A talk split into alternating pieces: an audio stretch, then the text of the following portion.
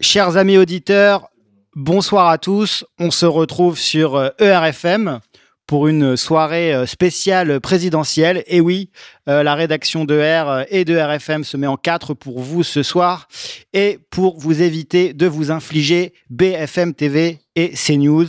Donc on reste entre nous pour commenter ces résultats. Et ce soir, j'ai la chance d'être avec Monsieur K. Monsieur K, bonsoir. Bonsoir Yann. Nous sommes en présence en effet de euh, toute les, la rédaction de combat euh, de d'égalité et réconciliation ainsi que la rédaction de ERFM en présence de son directeur Yann Purdom. Bonsoir Yann. Bonsoir, bonsoir. Et euh, nous commençons donc cette émission euh, avec euh, donc le rédacteur en chef d'égalité et réconciliation, Pierre de Brague. Pierre, bonsoir. Bonsoir, est-ce qu'on m'entend bien? On vous entend bien, ouais. Et, et, et, Youssef Indy, Youssef, merci de te joindre à nous pour, pour cette soirée. Bonsoir à tous, merci, merci de m'avoir invité. Avec plaisir. Alors messieurs, vous savez, vous connaissez les règles. Malheureusement, on ne peut rien dire, même si les résultats sont disponibles sur les médias francophones, en particulier les médias suisses, les médias belges.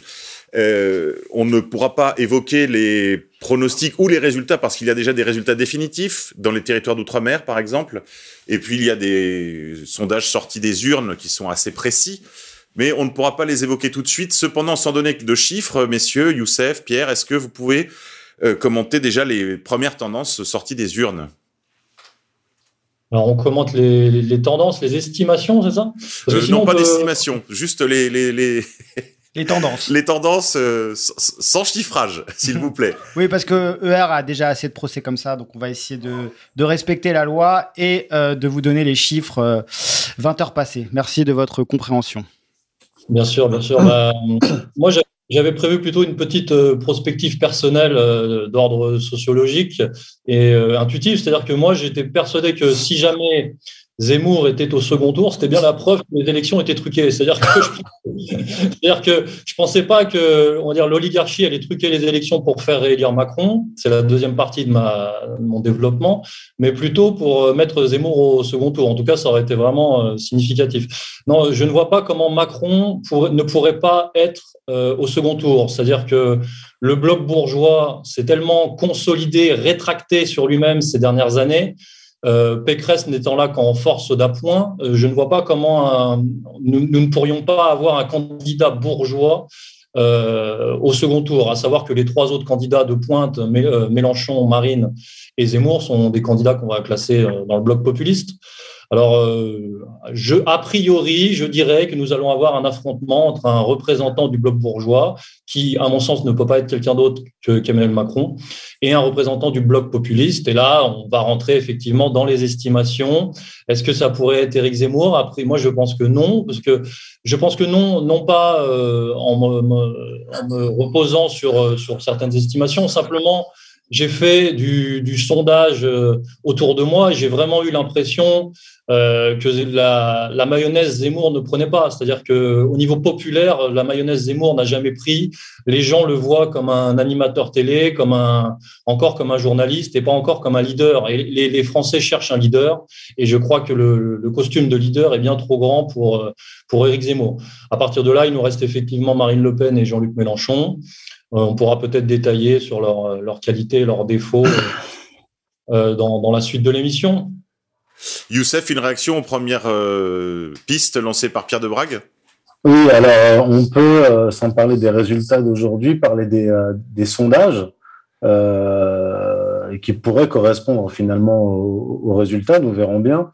mais on voit dans les sondages un Éric Zemmour en dessous de 10%, ce qui, ce qui est logique.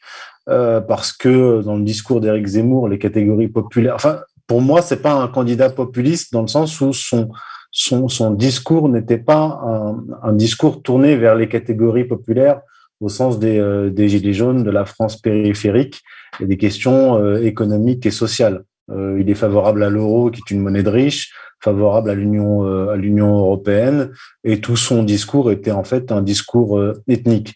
Marine Le Pen, qui devrait normalement être au, second tour, d'après les sondages, euh, elle euh, est restée sur un discours euh, effectivement populiste qui, qui, parle à la France périphérique. Et comme l'a dit Père de Brague très justement, en fait, ce qu'on a, c'est effectivement le, schéma décrit par Jérôme de Sainte-Marie, c'est-à-dire un bloc élitaire et un bloc populiste, qui, qui vont certainement s'affronter au second tour. Donc Macron, c'est la bourgeoisie de gauche et de droite.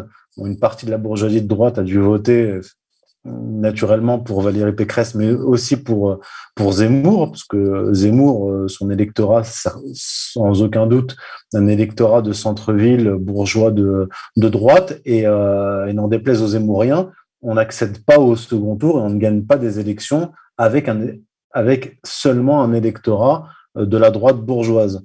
Donc, on, vont s'affronter ces, euh, deux blocs. Maintenant, le, problème, c'est que ceux qui se mobilisent beaucoup durant les élections, ce sont euh, les vieux, les boomers, euh, et euh, qui font partie de l'électorat essentiel de, de, Macron en 2017, même en 2019 aux élections euh, européennes. Il était à plus de 50%, voire 60% de plus de 65 ans euh, dans, son électorat Macron. Et les jeunes se mobilisent très peu. Mais ce qu'on peut avoir, c'est une mobilisation très forte euh, de la France périphérique qui en a pris plein la figure par, par Emmanuel Macron, puisque le mandat d'Emmanuel Macron s'est caractérisé par une violence directe entre le bloc élitaire et le bloc populaire, ce qui n'avait pas eu lieu véritablement avant. C'était vraiment physique. Et je pense qu'il va y avoir une, volonté de se débarrasser euh, d'Emmanuel Macron, de ces catégories euh, populaires, mais aussi une bonne partie de l'électorat de Mélenchon. D'après les estimations, euh, si Marine Le Pen est au second tour et que Jean-Luc Mélenchon n'y est pas, il y aurait un, report de 30% de l'électorat de Jean-Luc Mélenchon vers pour, pour, pour Marine Le Pen. Donc, ça, ça, ce qui est certain, c'est que le second tour, si Marine Le Pen et Emmanuel Macron sont au second tour, le résultat sera beaucoup plus serré qu'en qu'en 2017, parce que le bilan d'Emmanuel Macron, je n'ai pas besoin de le, de le, rappeler ici, est, est catastrophique. Et en tout cas, ce qu'il faut noter, je pense, c'est la, la possibilité qu'Emmanuel Macron ait perdu une partie de son électorat qu'il a fait gagner, c'est-à-dire les catégories intermédiaires et les fonctionnaires. C'est cet électorat qui est flottant qui lui a permis de gagner en 2017. Et, une bonne partie d'entre eux euh, vont, vont, certainement décrocher durant ce, quinquennat et vont peut-être se reporter sur, euh, sur Marine Le Pen. Donc, non, elle a beaucoup plus de chances de gagner cette, cette année qu'en 2017, c'est évident. Pierre de Brague, est-ce que euh, Jean-Luc Mélenchon peut créer la surprise par un vote utile à gauche Je pense à certains départements d'outre-mer qui ont manifesté une prédilection très forte pour, ce candidat. Jean-Luc Mélenchon pourrait créer la surprise au premier tour, mais en aucun cas, il ne pourrait créer la surprise au second tour, euh, à mon sens. Je ne vois pas comment il pourrait battre Emmanuel Macron, puisque pour Emmanuel Macron, il suffirait de jouer la carte droitarde, à laquelle se rallieraient euh, tous, les, tous les électeurs sans représentants, donc les électeurs de Marine et, de Zemmour. Parce que Jean-Luc Mélenchon a quand même une, une, grande faiblesse dans son jeu, c'est qu'il il est anti-flic et il est vu comme un communiste par les boomers justement. Donc je ne vois pas comment, euh, je comment euh, euh Jean-Luc Mélenchon pourrait vraiment perturber euh, l'élection à ce point. Après, on pourrait peut-être avoir une, une, surprise effectivement au premier tour, mais euh, à suivre, on verra bien. Alors, est-ce que, est-ce qu'on n'aurait pas Alain Soral de connecter là? Alain Soral, il arrive. Président, bonsoir. Bonsoir, camarades. Attendez. Nous sommes en direct donc sur euh, YouTube et sur ERFM. Oui, oui, bah écoutez, j'ai écouté les commentaires, commentaires avisés de mes camarades tout en essayant de regarder des, des sondages qu'on m'envoie d'un peu partout. Et euh, qu'est-ce que qu'est-ce qui se qu'est-ce qui se détache?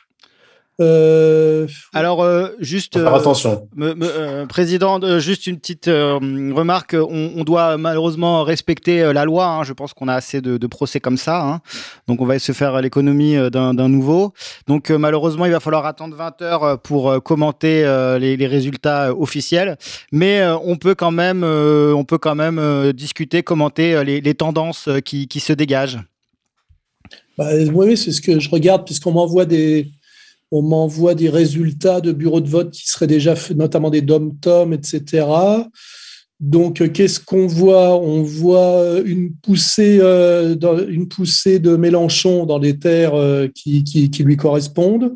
C'est-à-dire qu'il s'est, quand on regardait la situation dans laquelle il était il y a quelques mois, il semble que finalement, son, il a fait le plein des voix, je dirais, de, la gauche traditionnelle, quoi. Donc, il est pas mal placé. Euh, sinon, on a l'impression que Marine a finalement bénéficié de la candidature Zemmour parce que ça l'a obligé à faire une, campagne, euh, on va dire, nationale et sociale, qui est, euh, qui, est, qui à mon avis, celle qui peut faire le plus de voix. Donc, moi, il me semblerait que Marine est pas mal passée.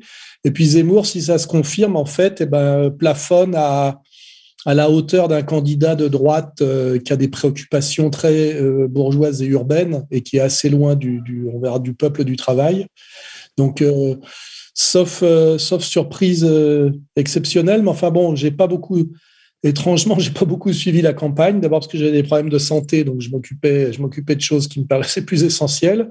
Et puis parce que j'ai l'impression que qu'on est sorti un peu de la, du, spectacle politique euh, présidentiel qui dure depuis, le, depuis que De Gaulle l'a mis en place, que vraiment c'est devenu un spectacle de seconde zone. Et là, bah, qu'est-ce que que je constate que normalement euh, on s'acheminerait vers quelque chose euh, comme en 2017, un deuxième tour Macron Macron Marine. Je ne sais pas si c'est ce que pensent mes camarades là avec un Mélenchon qui serait en troisième position, et puis finalement un Zemmour qui n'aurait réussi, qui qu'à siphonner Pécresse d'une certaine manière. Hein. Euh, donc, euh, donc, euh, donc voilà. Et pour moi, je dis l'énorme surprise qui pourrait me prendre vraiment à froid, ça serait de découvrir un Zemmour au deuxième tour. Ce serait une énorme surprise pour moi. Mais à la limite, euh, je me dis que quand je vois ce qui se passe en Ukraine, quand je vois même ce qui m'est arrivé en Suisse, où j'ai pris de la trois mois de prison ferme pour avoir tenu tête à une, journaliste, euh, je me dis qu'on est dans une période euh, où tout est où tout est possible, on est dans le grand n'importe quoi. Alors après, effectivement, la donne importante, c'est le niveau de manipulation et de trucage des élections. Est-ce que le système en a besoin? Est-ce que finalement il n'en a pas besoin? Est-ce que le trucage se, cons se concentre sur le fait d'amener Macron au deuxième tour. Est-ce que là, on a, est-ce qu'on a, est-ce qu'on est, on a la certitude d'un Macron euh, euh, premier pour l'instant? Je ne sais pas parce que moi, ce que j'ai regardé des, résultats que j'ai reçus la partielle, c'est qu'il s'effondrait quand même à peu près partout par rapport à ces chiffres de 2017. Alors c'est la question, c'est s'il s'effondre partout, enfin s'effondre, il perd parfois un tiers de ses voix. Est-ce que ça, est-ce que est-ce que c'est, est-ce qu'il se maintient au deuxième tour, le Macron? Euh, S'il se maintient, c'est peut-être qu'il y a du, trucage. J'ai, je dois dire que je, je, je, suis assez, euh, je suis assez dans l'expectative. Euh. Alors, il y a une autre surprise possible. Imaginons, Alain, que Mélenchon soit au deuxième, enfin, soit qualifié pour le deuxième tour. j'aurais une question aussi pour toi, Youssef. quelle réaction pour avoir Éric Zemmour? Est-ce qu'il va appeler à voter Macron? Euh, en, tout cas, si, si, euh, si le, les, les, comment dirais-je, on respectait la tendance chiffrée là que je que je vois, la logique, ça serait plus un deuxième tour Marine Mélenchon que Marine Macron, parce que je donc euh, je, moi j'ai du mal à, à, à, comprendre comment Macron peut se maintenir en, en, à la tête du premier tour et même même en deuxième position, compte tenu de, de, de, de, son effondrement un peu partout sauf dans les votes euh, des étrangers aux États-Unis, là où j'ai vu qu'ils se maintenaient bien. Donc après, je vous dis, euh, je préfère écouter ce que dit euh, ce que dit Youssef, qui a l'air d'être d'avoir bien suivi la campagne jour après jour. Moi, j'ai été un peu tenu, je vous dis, à l'écart pour des problèmes de gros problèmes de santé que j'ai eu, et puis des gros soucis que j'ai eu à, Lausanne là, puisque j'ai pris trois mois de prison ferme récemment. Donc ça m'a un peu éloigné, un peu éloigné de la situation française. Mais à la limite, je suis curieux de savoir, euh, de savoir ce qu'en pense Youssef. Est-ce que est-ce que est-ce qu'on va vers un deuxième tour Macron-Marine? Est-ce que Marine, ça me paraît cohérent qu'elle se maintienne euh, pour le deuxième tour? Macron, je trouve ça très étrange qu'il se maintienne. Euh, est-ce que est-ce que le système oserait un deuxième tour Mélenchon-Marine? Est-ce que c'est pas totalement révolutionnaire comme deuxième tour? Est-ce que le trucage s'est concentré sur le fait de maintenir Macron? Voilà, limite, c'est presque moi, c'est moi qui pose des questions là. J'ai pas, D'accord. D'accord. Je vais essayer de répondre rapidement et puis euh, redonner la parole ensuite à Pierre Debrague et à Jean-Michel Vernochet qui est là. Euh, Déjà, premièrement, euh, je ne vois pas Jean-Luc Mélenchon arriver au second tour. Et d'ailleurs, Jean-Luc Mélenchon a déjà dit, comme en 2017, si Marine Le Pen est au second tour face à Emmanuel Macron, il appellera à faire bloc contre l'extrême droite. Donc, en fait, euh, c'est appeler indirectement à voter pour, pour Macron. Donc euh, là encore, en 2022 comme en 2017, euh, Jean-Luc Mélenchon se fera l'auxiliaire euh, du, du, pouvoir. D'ailleurs, ça, ça, nous rappelle la rencontre Jean-Luc Mélenchon Emmanuel Macron devant des journalistes quand ils lui ont dit ah, vous l'avez traité de raciste, etc. puis je veux dire, Jean-Luc Mélenchon s'est décomposé devant devant le pouvoir, devant devant Emmanuel Macron. Donc c'est ça la réalité de de Jean-Luc Mélenchon. Euh, maintenant, la seconde question, c'était oui, l'éventuel trucage. Il euh, faut savoir qu'en France, il y a à peu près euh, une soixantaine de machines électroniques à voter qui concernent entre 1 300 000 et 1 500 000 électeurs. Et d'après les spécialistes, le vote électronique multiplie par 5 ou par 6 le, la possibilité d'une fraude. C'est-à-dire qu'avec un vote électronique, il est impossible de faire le lien entre le vote et le votant. Alors qu'avec les, euh, le, vote papier, on peut euh, recompter et, euh, et dépouiller, à, dépouiller à nouveau. Avec le vote électronique, c'est impossible. Voilà. donc, au second tour, ce que je pense, comme je le disais précédemment, c'est que le, le, match sera beaucoup plus serré entre Marine Le Pen et Emmanuel Macron qu'en 2017, parce que même si euh, Emmanuel Macron bénéficie à nouveau euh, du vote euh, bourgeois, gauche, droite et des retraités, plus de 65 ans, il va sans aucun doute perdre l'électorat flottant qui lui a permis de gagner en 2017, à savoir les fonctionnaires et ce qu'on appelle les professions intermédiaires qu'il a malmené pendant, pendant cinq ans. Donc, ça va être beaucoup plus serré. Et si c'est serré, du point de vue du pouvoir, ils peuvent utiliser le vote électronique pour rééquilibrer dans le sens de, de Macron. Voilà, je, maintenant je redonne la parole. Oui, on va écouter euh, Monsieur Vernochet qui nous fait le plaisir de, de faire partie de, cette, de cet aéropage de ce soir de commentateurs. Euh, Monsieur Vernochet, bonsoir. Oui, bonsoir à toutes et à tous et, merci à vous pour cette invitation. Oui, vos premières réactions, euh, Monsieur Vernochet, avant que les résultats ne tombent? Ben écoutez, je vais me transformer en Cassandre, pas en Cassandre Frigo, mais en Cassandre tout court. Normalement, euh, on est toujours déçu par les résultats, c'est-à-dire que le, cela va être réaliste. Euh, Monsieur Macron et Madame Le Pen vont être à touche-touche. Euh, peut-être ex aequo, et peut, Madame Le Pen sera peut-être peut-être devant. C'est une possibilité, euh, si l'on en croit entre autres la, la presse belge, qui n'a pas le droit de de publier des pronostics, mais qui ne s'en prive pas.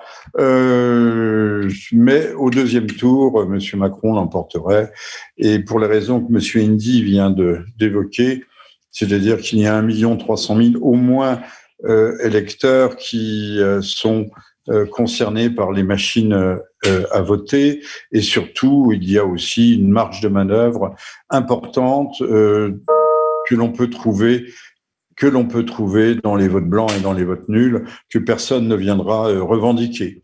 Donc la fraude est, toujours est, toujours possible, mais euh, l'hypothèse Mélenchon, là pour l'instant, je pense, est, est à retirer. Euh, même si j'aurais personnellement peut-être préféré un, deuxième tour, voir M. Macron éjecté au premier tour, et un deuxième tour, euh, Le Pen-Mélenchon, qui aurait donné épicé un peu le débat. Mais encore une fois, il ne faut pas prendre nos désirs pour des réalités. Oui, je vous remercie d'avoir rappelé cette, euh, cette affaire des blancs et nuls. En effet, il y avait une disparité euh, des résultats de 2017 si on les ramène aux résultats euh, habituels d'élections de, comparables depuis 1962. Si on regarde les, les, blancs et nuls, il y a eu une ponction dans les blancs et nuls lors du dernier scrutin. Donc, il y a eu fraude, ce qui a été confirmé par une de nos sources. Tout a été communiqué à, à Xavier de Fait et Documents. J'espère que on pourra le publier un jour. Euh, on avait une source chez Seitel à, Barcelone qui, nous a expliqué comment la fraude était possible. Alors, je voulais que j'ajoute quelque chose. malheureusement, le, comme on, dit selon la formule, selon la formule, changeons tout pour que rien ne change. si Madame Le Pen passait par extraordinaire, on pourrait s'attendre euh, s'attendre à quelques modifications, réorientations, mais légères. L'appareil d'État et des institutions sont à ce point verrouillés. Euh, nous sommes pris dans un euh, dans un entrelac de traités, d'accords, de ceci, de cela, de haute cour, machin, que la marge de manœuvre est extrêmement faible. Monsieur Zemmour nous, nous abuse en, laissant croire que tout d'un coup il pourrait réorganiser, du, en tapant du poing sur la table, les choses se feraient ainsi. Euh, le, le, le Royaume-Uni a, un petit peu plus des manivres depuis euh, qu'il s'est affranchi de la de l'Union européenne mais euh, toutes les procédures sont de n'oubliez pas qu'il a fallu plus de trois ans pour que euh, ce, ce, départ, ce divorce à l'amiable euh, s'accomplisse. voilà. donc le, le, le, pronostic, malheureusement, il n'y aura certainement pas de miracle. nous serons une fois de plus déçus. je ne suis pas sûr qu'il faille attendre le salut euh, des, des, urnes. Euh, maintenant, je ne vois pas très bien euh, quelle autre autre issue serait possible, à moins d'un accident de l'histoire. tout est fait actuellement par Madame von der Leyen pour que nous entrions en guerre euh, avec la Russie, euh, ce que je n'espère pas, mais euh, les choses peuvent, il peut y avoir une escalade sans aller, sans, sans tomber dans la paranoïa d'une d'une confrontation nucléaire, mais les choses peuvent aller quand même de mal en pis. Elles étaient prévues depuis très longtemps et les Européens ont l'air de découvrir ça. On ne sait pas pour quelle pour raison. Pierre de Brague, un mot sur la fraude?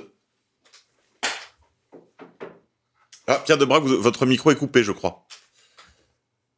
Et oui, la fraude est une question euh, primordiale. On l'a vu aux États-Unis avec Biden et on l'avait même euh, suggéré sur la première élection euh, d'Emmanuel Macron.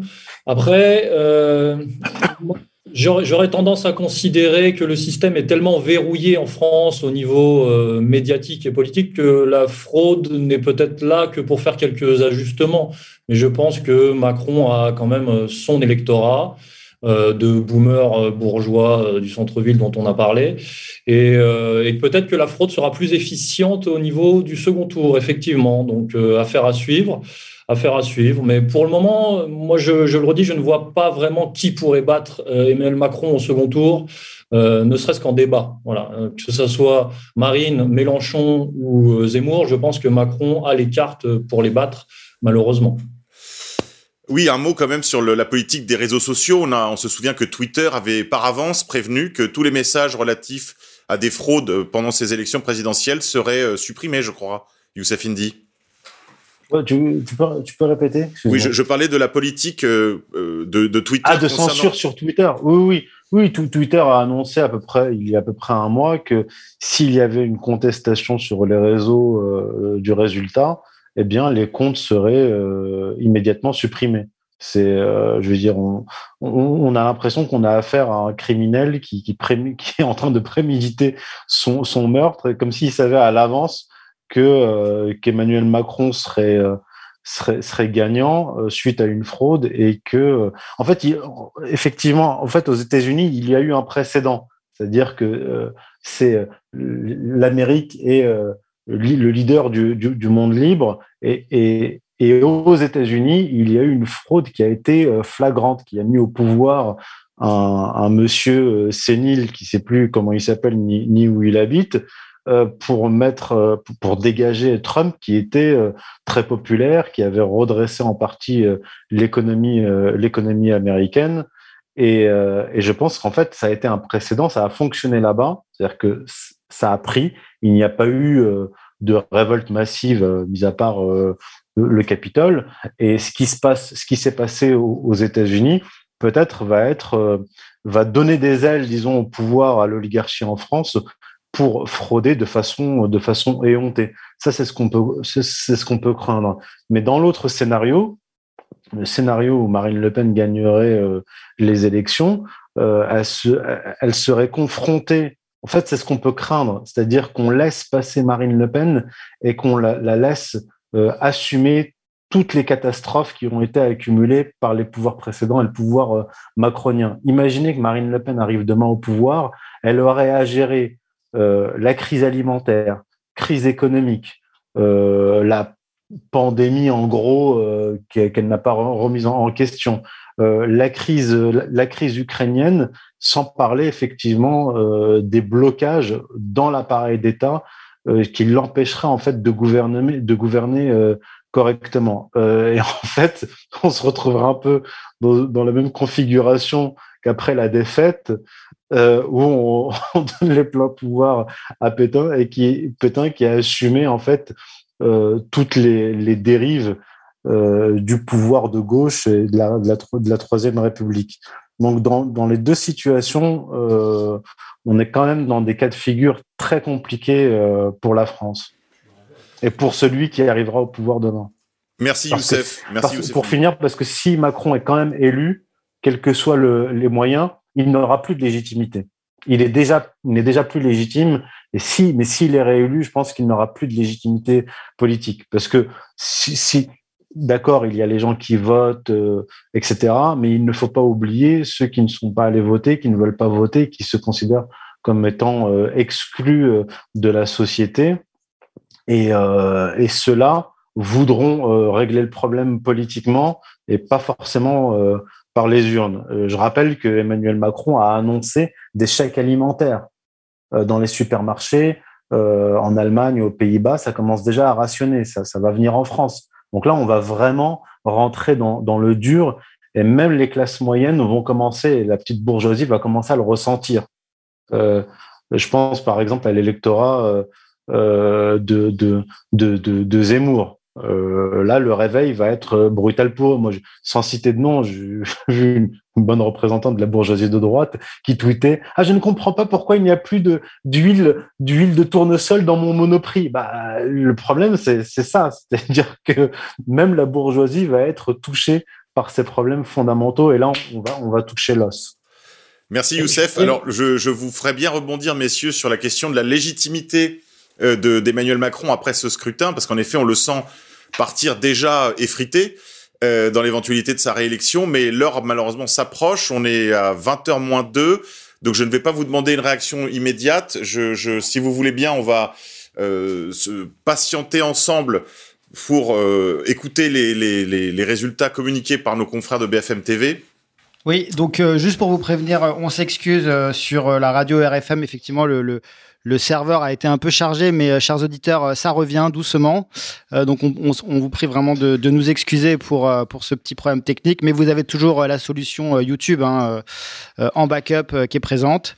Voilà, donc nous allons bientôt pouvoir commenter les résultats. Je vous le rappelle, vous êtes sur la soirée spéciale ERFM pour le premier tour des élections présidentielles. nous sommes en compagnie de Pierre Debrague, Youssef Indy, Jean-Michel Vernochet, Alain Soral, bien entendu, et euh, Maître Viguier euh, qui euh, nous a rejoint. voilà, il ne reste plus que 15 secondes. nous allons avoir le résultat officiel et le, le duel qui s'annonce pour le deuxième tour. Voilà. Et RMC, c'est l'heure. C'est l'heure de découvrir ensemble le nom des deux candidats qui vont accéder au second tour. Qui deviendra le président ou la présidente de la République? Continuité, rupture ou surprise? Qui, les Français, ont-ils choisi? Qui sont les deux finalistes? Vous étiez 48 millions de Français appelés aux urnes. 7, qui allez-vous devoir 6, départager au second tour? 5, BFM TV et RMC 4, sont en mesure 3, de vous annoncer que les deux 2, finalistes de cette 1. élection présidentielle 2022 sont Emmanuel Macron, 28,5% des voix, suivi de Marine Le Pen, 24,2% des voix. Et derrière Emmanuel Macron et Marine voilà, chers Le Pen, donc euh, c'est vous Jean-Luc prenez Mélenchon connaissance qui en même arrive en temps que nous troisième des position résultats. à Donc Jean-Luc Mélenchon est donné à 20,2% des voix, 20,20. suivi d'Éric Zemmour à 7,1%, Valérie Pécresse en cinquième position à 5,1%. Sixième, derrière Valérie Pécresse, donc Yannick Jadot, 4,4%, Jean Lassalle, 3%, Fabien Roussel, 2,4%. En neuvième position. Voilà, à chers, présent. donc chers amis, vous, je, je vous épargne les tout petits candidats, euh, Poutou, Artaud qui sont à moins de 1, Dupont-Aignan à 1,80 et Madame Hidalgo qui fait 1,90. Donc euh, vos premières réactions, messieurs, pour ces qualifications euh, au premier euh, au premier tour. On va entendre Alain Soral, à tout seigneur, tout honneur. Alain? Oui, euh, je remarque euh, deux choses. Euh, une qui me réjouit personnellement, c'est l'effondrement total d'Éric Zemmour, qui est très très en dessous de, ce qu'on pouvait penser. Nous, on le voyait à 9-10, hein, je crois. Bah, il est encore en dessous. Donc ça veut bien dire que les droitards qui confondent le 17e arrondissement et la France, je leur ai dit une fois de plus, ne connaissent pas le pays. Ils n'ont jamais fait une sortie d'usine, ils n'ont jamais même fait une salle de sport telle que moi je les fréquente, hein, c'est pas où on joue au golf et au tennis, et ils savent pas ce que c'est que la France, tout simplement. Et moi j'ai bien dit d'ailleurs à, euh, dans une conversation privée là avec euh, des, des, des camarades euh, que euh, les mecs qui marchent derrière Zemmour en pensant qu'il va sauver la France vont se retrouver à marcher derrière un type dont l'avenir politique, parce qu'il ne peut pas revenir au journalisme hein, maintenant. Une fois qu'on est passé à la politique, on lui dit rester. Et son, son avenir, et je pense que c'est son, son voilà, c'est logique, ça va être de terminer maire du 17e arrondissement, qui, je le rappelle, est l'arrondissement le plus juif de Paris. Hein. Voilà, donc c'est assez amusant les types qui ont lâché Marine Le Pen euh, en disant que c'était la défaite euh, assurée systématique et qui ont marché derrière Zemmour en m'expliquant que que c'était la victoire, euh, la victoire assurée. C'est des engueulades que j'ai eues il y a quelques mois encore. Se retrouve derrière un type qui, qui plafonne au niveau de, de quoi 5-6% là, et qui effectivement va pour pour sauver sa carrière, puisqu'il peut pas revenir en arrière, je crois, il peut pas redevenir journaliste, et ben va à un moment donné opter pour la, la, la, mairie du 17e arrondissement euh, euh, de Paris. C'est une sacrée claque. Et euh, je pense au petit Rochdy en ce moment là, ça me ça me ça m'amuse, ça me fait plaisir, voilà. Et sinon, bah, je, je, je constate quelque chose que j'avais senti, oui, c'était quand même la poussée de Mélenchon qu'on estimait pratiquement euh, mort il y a, un an. Hein. Faut pas oublier que tous ces les, je me rappelle que tous les, notamment les créatures féminines de son parti euh, étaient déjà en train de lui faire la peau. Euh, finalement, il, représente quand même bien, le, on va dire la gauche, la gauche la gauche sociale traditionnelle. Marine, la gauche sociale nationale, on va dire un peu plus moderne. Et puis alors le mystère, c'est Macron. C'est comment Macron peut se maintenir à, cette altitude-là, alors que il me semble quand même qu'il a perdu pratiquement un tiers des voix à peu près partout où j'ai pu jeter un œil. Donc, est-ce qu'il n'y a pas déjà une, tricherie à ce niveau-là, puisque euh, en 2017, on avait quand même les, renseignements qu'il n'était que quatrième du premier tour et il avait fini premier. Est-ce que là, l'arnaque est déjà pas, effectivement, de nous imposer un deuxième tour Marine-Macron qui, qui, qui, devrait conduire à la réélection de Macron. Et est-ce que normalement le vrai deuxième tour n'aurait pas dû être euh, Mélenchon-Marine, ce qui est beaucoup plus intéressant parce qu'on aurait eu une gauche nationale face à une gauche mondiale et donc en fait deux, deux candidats sociaux en réalité avec des, des nuances et, et, et peut-être que ça me ça me paraît en fait beaucoup plus réel en fait si cette euh, il me semble que les deux vrais leaders de la politique française sont Marine et, Mélenchon pour moi. Et, Macron est un usurpateur voilà. Quant à quant à Zemmour eh ben il est remis à sa place voilà. Donc euh, euh, tout ça n'est tout ça n'est pas si mal tout ça n'est pas si mal tout ça est, intéressant. Et puis effectivement, le, truc, c'est comment un, type comme, euh, enfin comment la gauche mondialiste va-t-elle encore une fois aller voter, euh, même à reculons ou avec des gants, pour maintenir le candidat antisocial absolu Macron au pouvoir face à une marine qui, s'est quand même bien bien démarquée de, justement de, du côté droitard que, que, la, que la gauche n'aime pas, avec l'aide d'ailleurs d'un Zemmour. En fait, Marine a, grâce à Zemmour, a fait une, une campagne euh, très sociale et, très peu raciale. Et là, c'est une fois de plus comment les, candidats sociaux vont être encore capables, avec la vieille rengaine antifasciste, là, de, de finalement de, ne, de faire barrage à Marine pour euh, faire réélire Macron. C'est un peu ça le. C'est ce qui va contribuer, à mon avis, à disqualifier encore un peu plus la politique politicienne. Et, euh, et, et tout ça est pas est plutôt intéressant pour moi, puisque mon slogan depuis un certain temps, c'est que le, le salut ne passera pas par les urnes, mais par les burnes. moi, moi j'attends les burnes, et pour l'instant, je les vois que du côté de Poutine, du côté russe. Donc, pour ce qui est de la France, je m'illusionne pas trop, mais c'est quand même c'est intéressant là, ce qui se joue là. Merci Alain. On va accueillir Maître Viguier. Maître Viguier, est-ce que vous pouvez nous faire part, s'il vous plaît, de votre première réaction?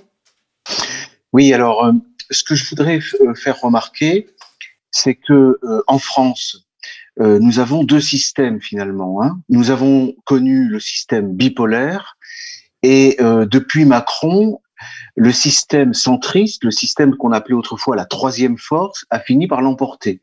Le système bipolaire reposait sur une gauche et une droite, euh, l'une et l'autre fortes, à peu près équilibrées, avec un centre très faible qui pouvait jouer les arbitres, une extrême gauche faible et une extrême droite faible également. Bon, le, le système qui s'impose aujourd'hui, c'est un système du centre fort. Donc, on voit que Macron a réussi à, à, conserver le centre.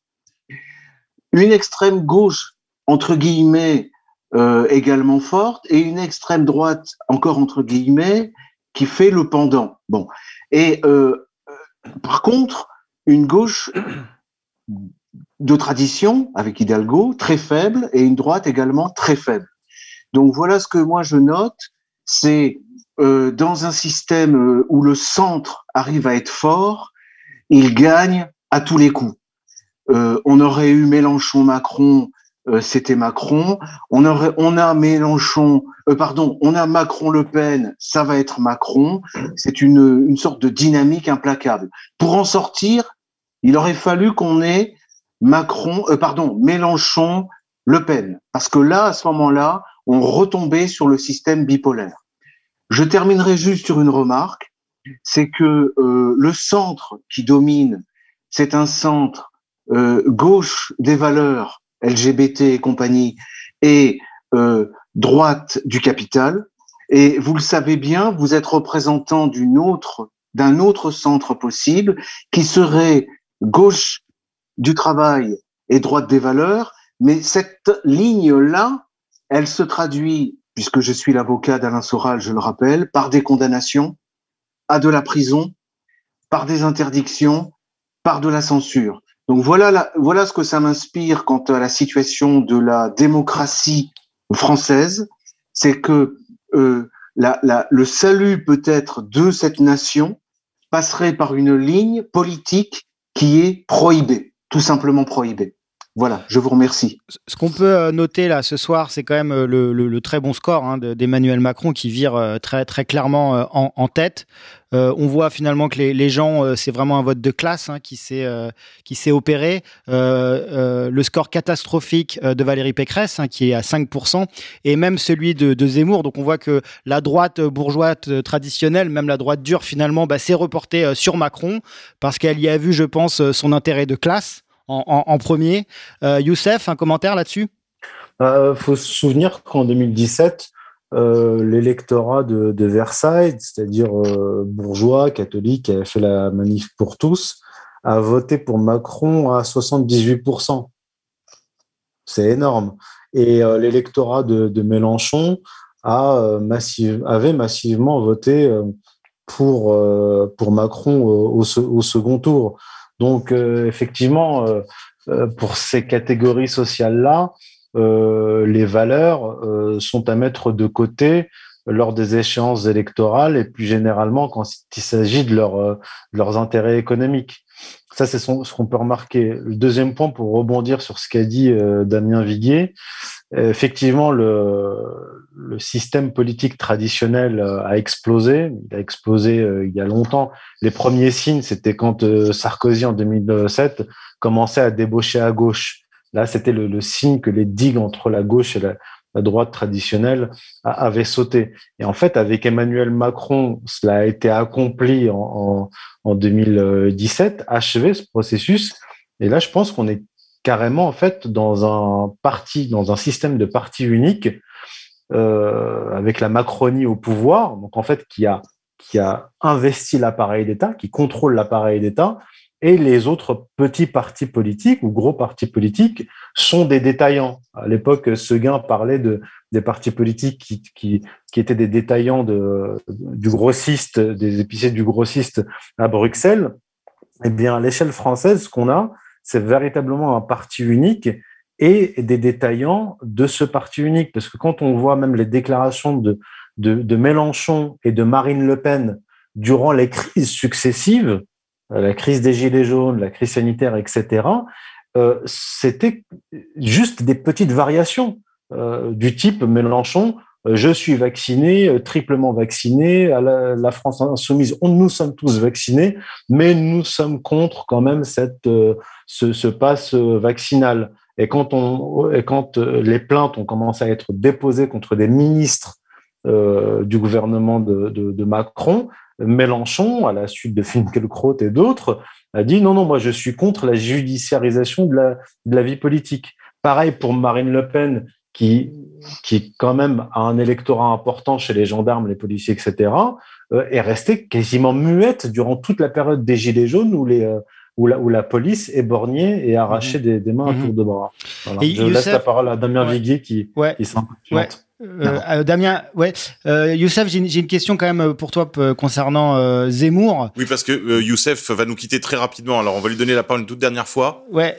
donc, on attend, on attend avec impatience donc la réaction de, de, Zemmour et surtout de voir s'il appelle ouvertement à voter Marine Le Pen. Et là, on verra, ah oui, oui, on verra vraiment, on verra vraiment à quoi s'en tenir avec cette opération Zemmour. Ce sera un peu le, coup, le coup, du spectacle. Je, je, laisse la parole. Je pense, en fait, Zemmour c'est le pendant de droite de Jean-Luc Mélenchon. C'est-à-dire que leur rôle est de stabiliser le système.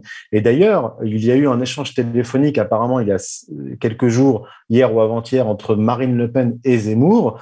Et Zemmour lui dit au téléphone qu'il n'appellera pas à voter pour elle au second tour si elle est au second tour. Incroyable. Elle, elle lui a répondu, ça tombe bien, je, je, je, ne le veux pas. Donc en fait, euh, il tient la même position à droite que Jean-Luc Mélenchon à gauche, c'est-à-dire qu'on n'appelle pas à voter pour Marine Le Pen au second tour, ce qui veut dire euh, nous appelons à voter Macron au second tour. Voilà, c'est ça le rôle de, de, de Zemmour, c'est ce que j'explique maintenant depuis bientôt deux ans. Et en fait, tout est cohérent. Ses sponsors, ses financiers, la couverture médiatique, son, euh, son discours sur l'OTAN, sur l'UE mm-hmm. et sur l'euro, tout est cohérent au final et ce que je disais, c'est que le travail d'Éric Zemmour, c'était d'affaiblir Marine Le Pen. Il n'a pas réussi à l'empêcher d'accéder au second tour. Et c'est la réélection d'Emmanuel Macron. Mais maintenant, je peux me tromper, on verra bien ce que. Oui, on va quand même attendre sa réaction. De, Zemmour. On va quand même attendre sa réaction. Mais pour, pour ceux hein, qui, qui, débarquent, je les invite à écouter euh, l'émission La Marche, euh, la marche du Bond sur RFM, le, euh, les, les, derniers épisodes qui, qui, qui ouais, passent en revue. Voilà, je laisse la parole.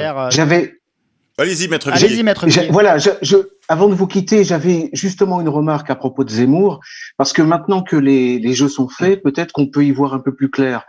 Et je me demande si, euh, pour euh, maintenir ce système euh, macronien du centre fort, le danger euh, n'aurait pas été euh, une Marine Le Pen qui dérive trop sur la droite, hein, sur la droite, et qui s'éloigne de l'extrême droite, parce que une droite forte, évidemment, ça mettait en péril le centre.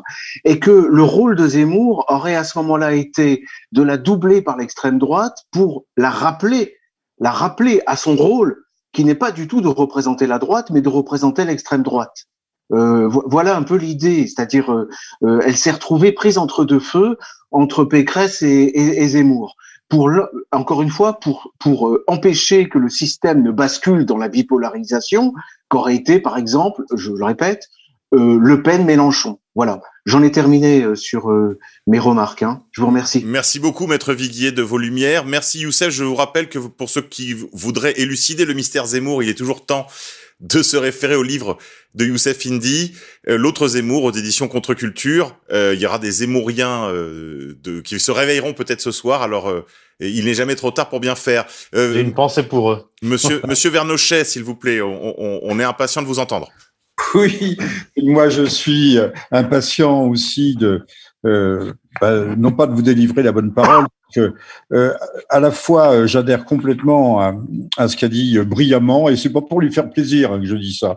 Je lui passe pas de, de pommade dans le dos à, Alain Soral, il a tout dit. C'est pas dans les urnes mais dans les burnes, c'est ce que je disais un petit peu auparavant. Euh, ça, dès lors que les, les, jeux sont, sont faits, sont truqués, quand je dis sont faits, ça veut dire que aujourd'hui, ce soir, Monsieur Macron est réélu. Euh, c'est intéressant, moi ça m'intéresse malgré tout médiocrement de, de, voir que Monsieur Macron a réussi à faire 29% des voix avec 65% euh, de, de participation et même que Monsieur Mélenchon arrive à faire 20%. Alors c'est vrai que Monsieur Mélenchon euh, ramasse tous les débris de la gauche, de l'extrême gauche.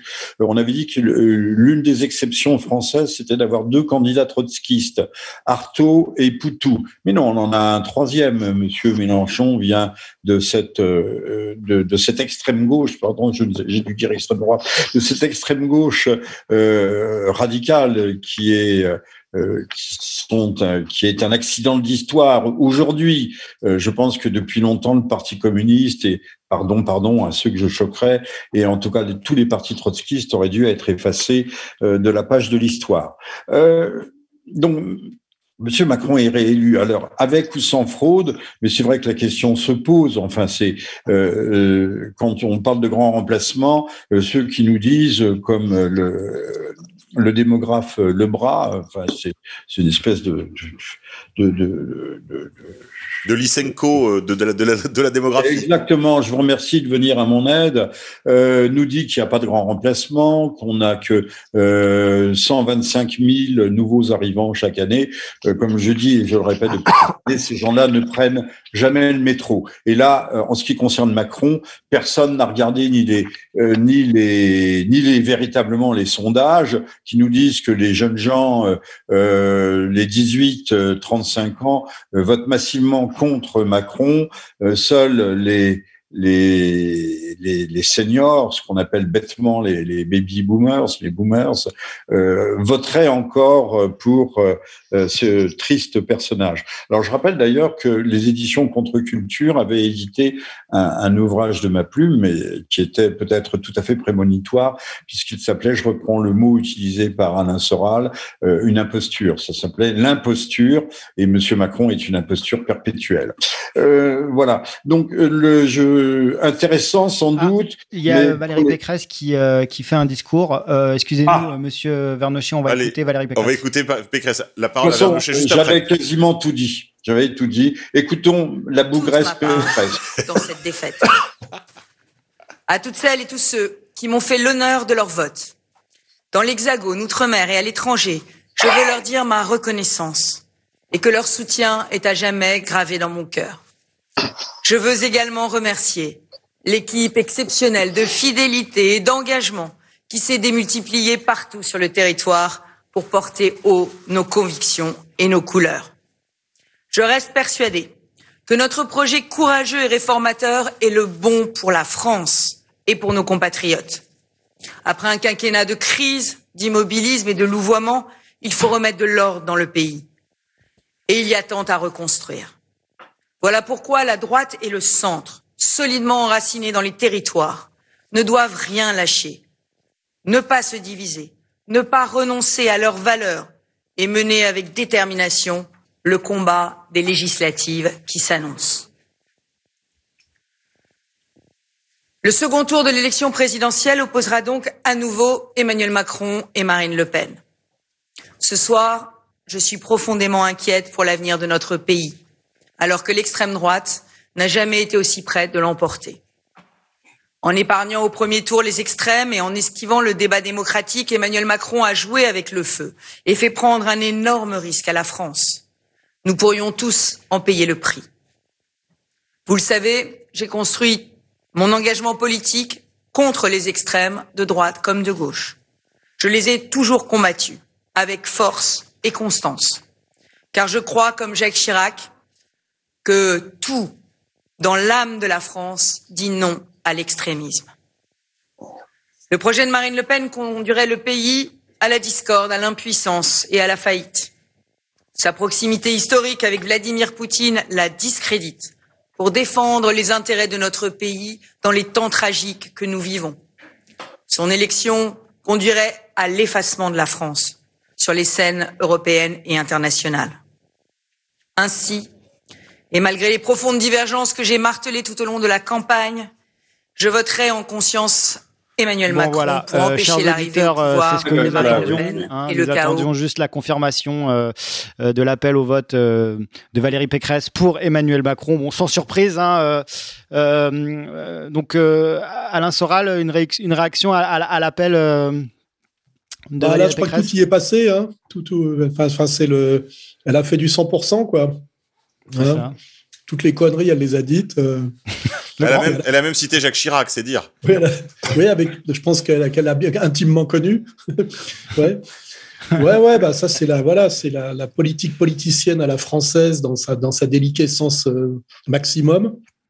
Euh, elle a échoué complètement. Elle représente rien.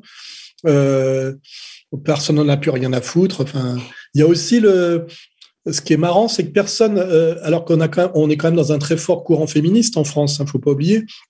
On a quand même une femme qui est au deuxième tour, qui est Marine Le Pen, deux gourdasses là quand même qui se sont complètement vautrées, euh, Hidalgo et l'autre. Et en fait, à aucun moment il y a, comment dirais-je, l'idée du vote féministe, de, de, de, soutenir une femme de combat comme Marine Le Pen.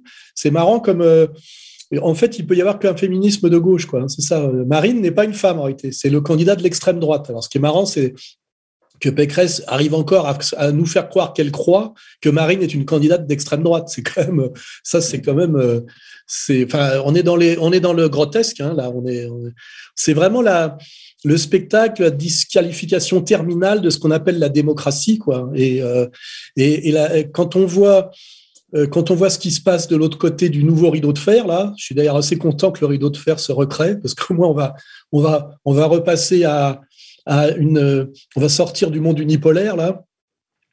Euh, tout ce qu'on peut espérer pour la France, c'est que quelqu'un euh, comme un Poutine puisse arriver à se maintenir dans notre pays une vingtaine d'années pour pouvoir faire quelque chose.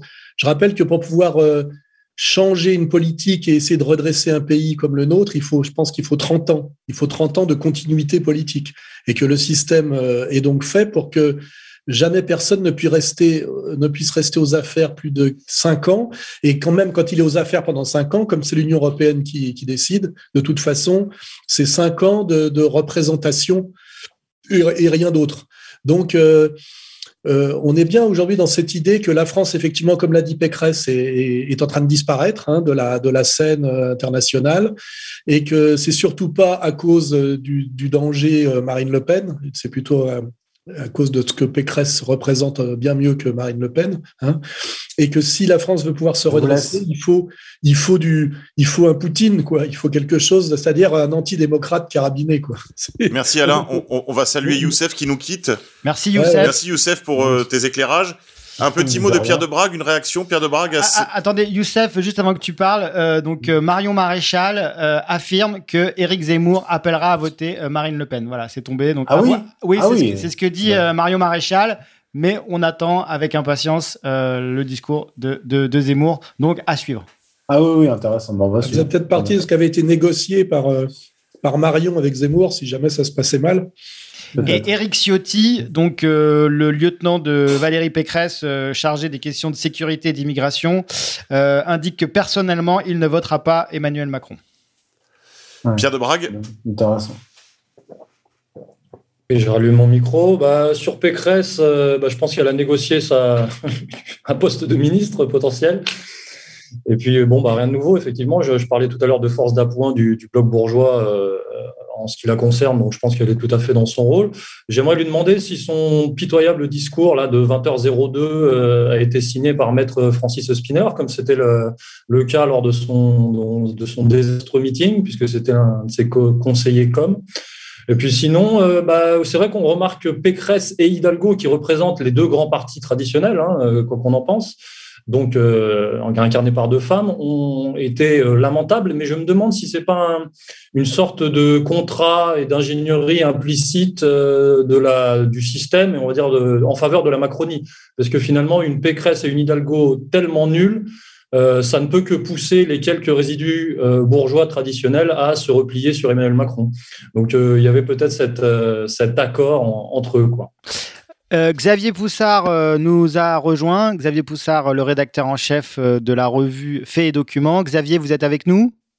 Oui, bonsoir. Bonsoir. Bonsoir Yann, bonsoir Pierre, bonsoir Alain, bonsoir Jean-Michel. Alors, quelles sont, euh, quelle est votre réaction à, à, à ces résultats? Ben D'abord, euh, il y a quelque chose qui, qui surprend, c'est qu'on avait euh, jusqu'en 2017 l'habitude de dire que les sondages se trompaient.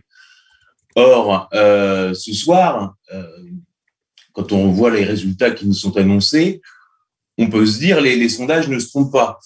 Euh, cela dit, on a les premières estimations de la, de la RTBF qui ont beaucoup circulé euh, en amont et qui donnaient pas exactement ça. C'est-à-dire que Emmanuel Macron, vu que le dépouillement de, de, de Paris euh, va se terminer plus tard, donc ça va le rehausser. En fait, Emmanuel Macron va finir à 30% et Marine à 24%, alors que euh, les sondages sortis des urnes étaient sur du 24-24. Donc en fait, déjà, on voit qu'on nous vend euh, une avance euh, significative d'Emmanuel Macron.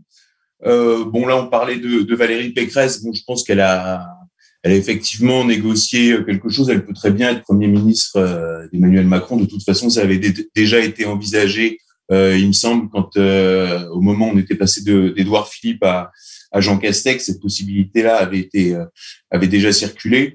Euh, que, dire Que dire? Bah, on voit bien qu'on a un narratif avec des sondages. On nous annonce un résultat qui est celui des sondages. Euh, quand on se promène en France, euh, quand on discute même avec des gens qui seraient susceptibles d'être plutôt macronistes, euh, on, on ressent pas ça du tout. Euh, voilà, je ne sais pas quoi dire. On, sort complètement euh, euh, du, spectacle démocratique. Alors, euh, j'écoutais Jean-Michel qui citait la phrase du Guépard que tout change pour que rien ne change. Et là, je pense que une réélection d'Emmanuel Macron serait précisément euh, cette phrase prise à l'envers, cette citation prise à l'envers, c'est-à-dire que rien ne change pour que tout change, parce que débuter un deuxième quinquennat d'Emmanuel Macron avec euh, les nuages qui s'amoncellent sur absolument euh, tous les plans, je ne vais pas tout énumérer, ça devient très compliqué, d'autant que euh, cette démocratie est un théâtre euh, c'est presque devenu une banalité de le dire, mais l'image est bonne. Et dans ce théâtre, Emmanuel Macron est le comédien.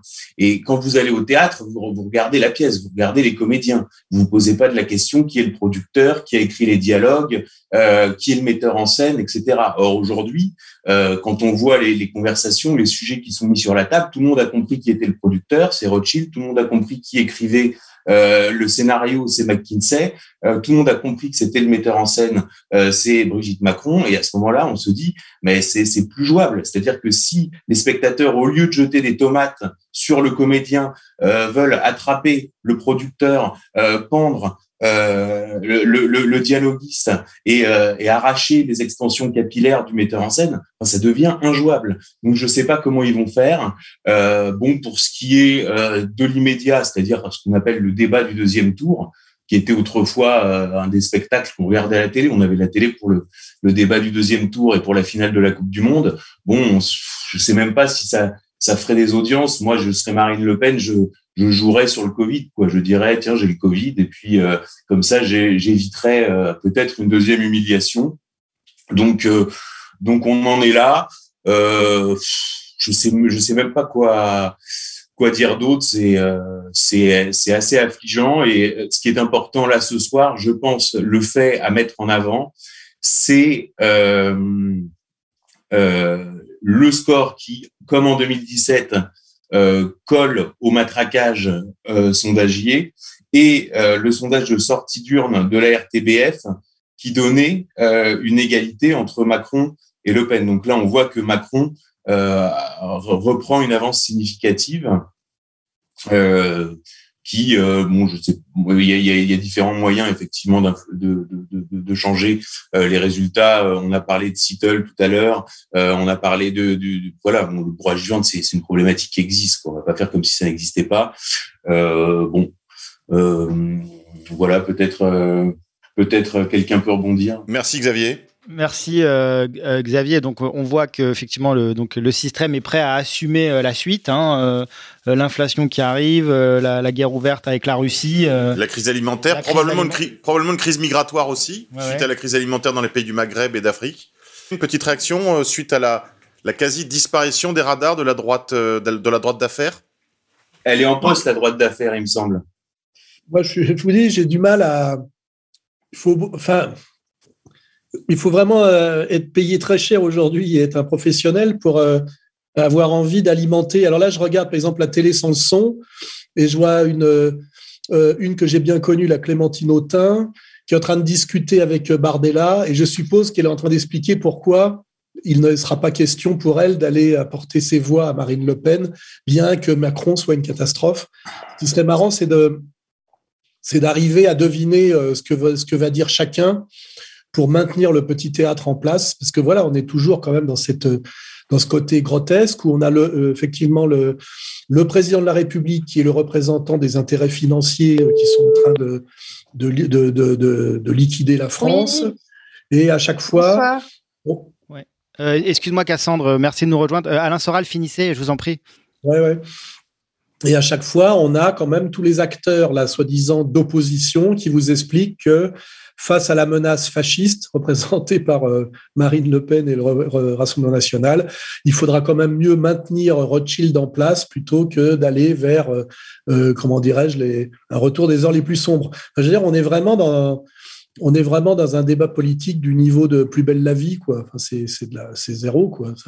Ça, vaut rien.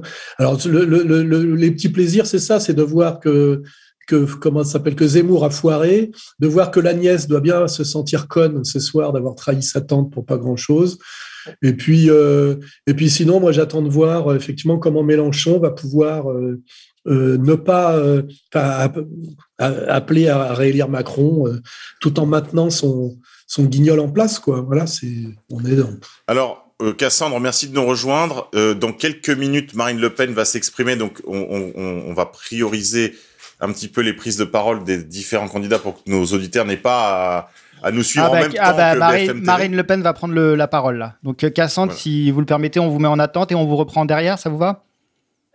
Merci. Marine, de ses euh, soutiens, Marine Le Pen qui est donc arrivée deuxième. C'est à vous.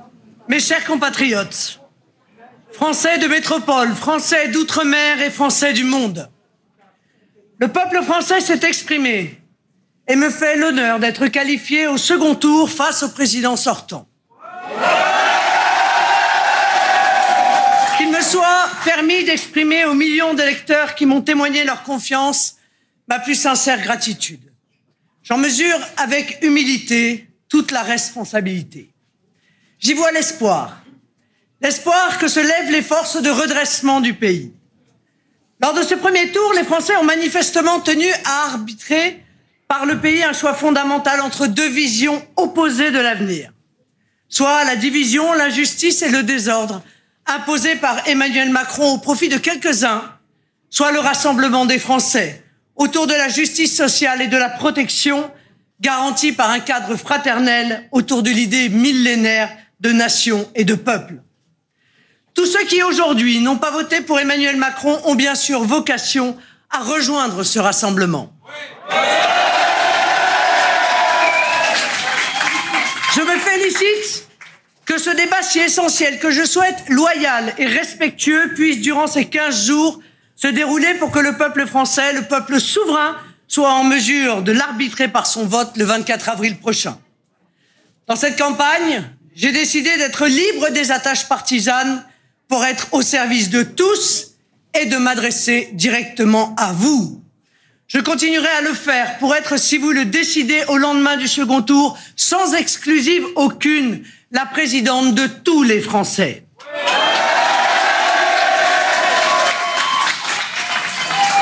Ce qui se jouera ce 24 avril n'est pas seulement un vote de circonstance, mais un choix de société et même de civilisation.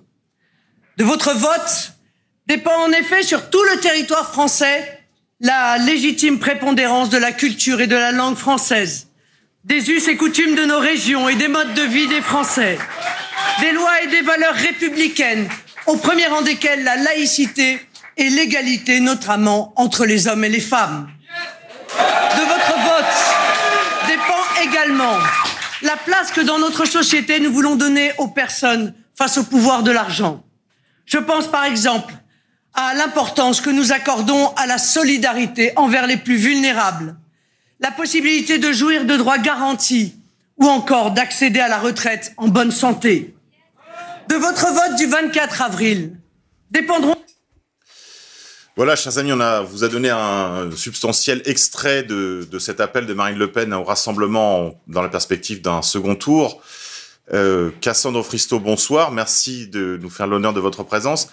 Une bonsoir. première réaction à ces résultats de cette élection présidentielle, Cassandre? Oui, ben écoutez, j'ai de fortes suspicions de fraude sur ce scrutin pour un certain nombre de raisons. Euh, je pense que vous avez tous vu un petit peu sur les réseaux sociaux euh, ces files d'attente euh, qui laissent à penser que l'abstention n'était pas si importante.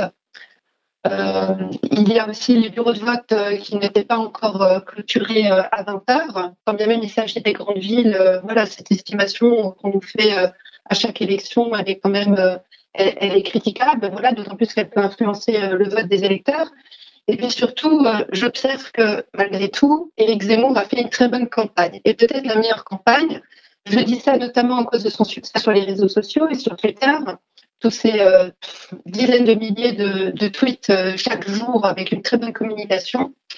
Pareil, le nombre de visionnages lors de ces meetings en sur YouTube, j'observe que ce n'était pas le cas pour Marine Le Pen et encore moins pour Emmanuel Macron. Donc vous soupçonnez, euh... Cassandre, vous soupçonnez donc que, que Zemmour ait été, euh, comment dire, que, il, enfin, que, que, son score ait été minoré, c'est ça qu'on doit comprendre? Oui, dans, dans, un premier temps, mais surtout que le score de Macron a été majoré. Oui. Je trouve ça absolument choquant qu'il fasse un tel score avec des salles vides et tout ce qui s'est passé pendant cinq ans. Je dirais même c'est impossible. C'est une sorte de bidélination de, de, la, de la politique française, en fait. Oui, évidemment. Et puis d'ailleurs, ces gilets jaunes qui ont, qui ont été mutilés auraient pu euh, marteler euh, euh, lors des manifs anti-pass, notamment en vue de, des élections, que le ministère de l'Intérieur qui centralise tous les votes n'est pas neutre, puisque c'est Gérald Darmanin qui y siège. Donc, il faudrait à un moment donné qu'on ait une instance neutre de contrôle des votes ou bien une initiative citoyenne, comme cela se fait sur le site internet par les proches de la salle, contrôle citoyen élection. Mais je veux dire qu'il serait temps de se bouger. Moi, je ne veux pas désespérer des Français en disant qu'ils sont des veaux. Je ne le crois pas. Euh, je crois plutôt en l'insincérité des votes. Oui, je, je confirme un, un, point très important que vous avez souligné tout de suite, Cassandre, c'est l'importance de l'affluence dans les bureaux de vote. En effet, là où je suis passé, j'ai vu des, des longues files dans les rues et je ne croyais pas du tout aux annonces sur une abstention si importante, presque une abstention historique. Je crois comme vous que là, il y a eu, euh, il y a eu mal donne. Mmh. Exactement. Et euh, quel est votre pronostic donc pour euh, Est-ce que vous faites des quelques illusions tout de même sur euh, sur ce deuxième tour ou où vous êtes assez assez défaitiste, Cassandre? Alors, donc, je crois qu'on peut être défaitiste dans les deux cas de figure, en fait. Et je pense que pour ça, il faut revenir un petit peu sur euh, la campagne, ou plutôt l'absence de campagne de Macron et Le Pen. Euh, c'est à qui donnera le plus de gages au système, euh, au Rothschild, euh, aux mondialistes. Et ça s'est vu notamment euh, lors des, émissions sur CNews animées par Laurence Ferrari et Sonia Mabrouk, qui normalement est toujours très mordante vis-à-vis -vis de Marine Le Pen. Et euh, elle était tout miel, vraiment. Ça, c'était une première. Il y a eu vraiment un changement dans le comportement des journalistes vis-à-vis de Marine Le Pen et elle-même dans son discours. Hein, ça a été dit tout à l'heure. Euh, c'est une gauchiste, euh, voilà. Mais quand même, il y a eu un, pas supplémentaire de fait. On l'a entendu avant dans son discours. Elle parle de nation millénaire. Moi, je pensais que la nation, c'était un concept de la Révolution française, hein, pas que c'était millénaire. Elle parle de fraternité, la laïcité au premier plan. Donc là, vraiment, elle avance ses gages.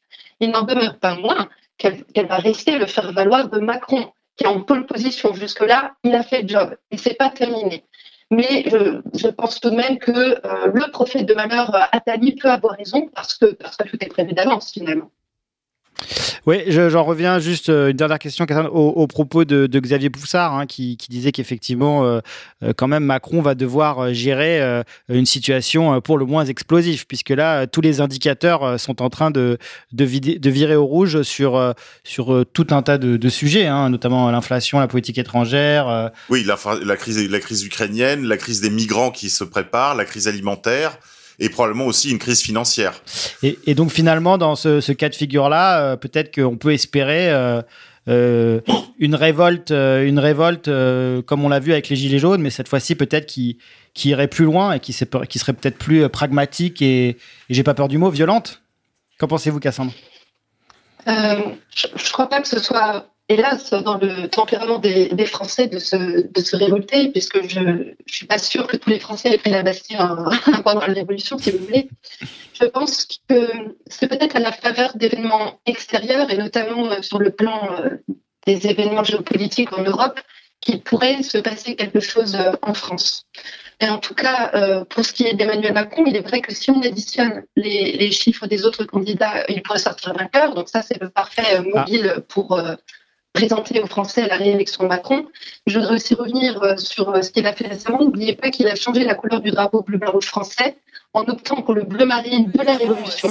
Et ça rejoint ses propos dans son livre La Révolution qu'il a écrit en 2017. Il veut parachever l'œuvre de la Révolution française qui n'est pas terminée. Mhm. Et en cela, on peut bien comprendre qu'il s'agit de la persécution des Français, de ceux qui sont restés fidèles euh, à la tradition et à leur malheur. Merci beaucoup euh, Cassandre, hein. merci beaucoup pour votre participation ce soir à cette émission. Euh, on va passer sur euh, le discours de Mélenchon qui est en train de prendre la parole. Nous l'aborderons dans la fierté du travail accompli. Cette force immense que nous avons construite de nos mains tant de fois sous le mépris et les insultes. Mais elle est là Et pour chaque étape, elle est là. Si vous décidez de la préserver, de l'entourer, comme vous l'avez fait jusqu'à cette heure en dépit de tout. Ce matin, il faisait beau à Marseille. Sur la mer fuyante, les rayons du soleil bondissaient d'une vague à l'autre. Ce matin, tandis que je me préparais à entrer dans cet événement dont je ne savais rien. Me sont arrivés bientôt les échos de l'Oyapoc, frontière française sur le Brésil, et puis ceux du Maroni, et puis ceux de la Martinique, et puis ceux de la Guadeloupe, et puis ceux de la Réunion.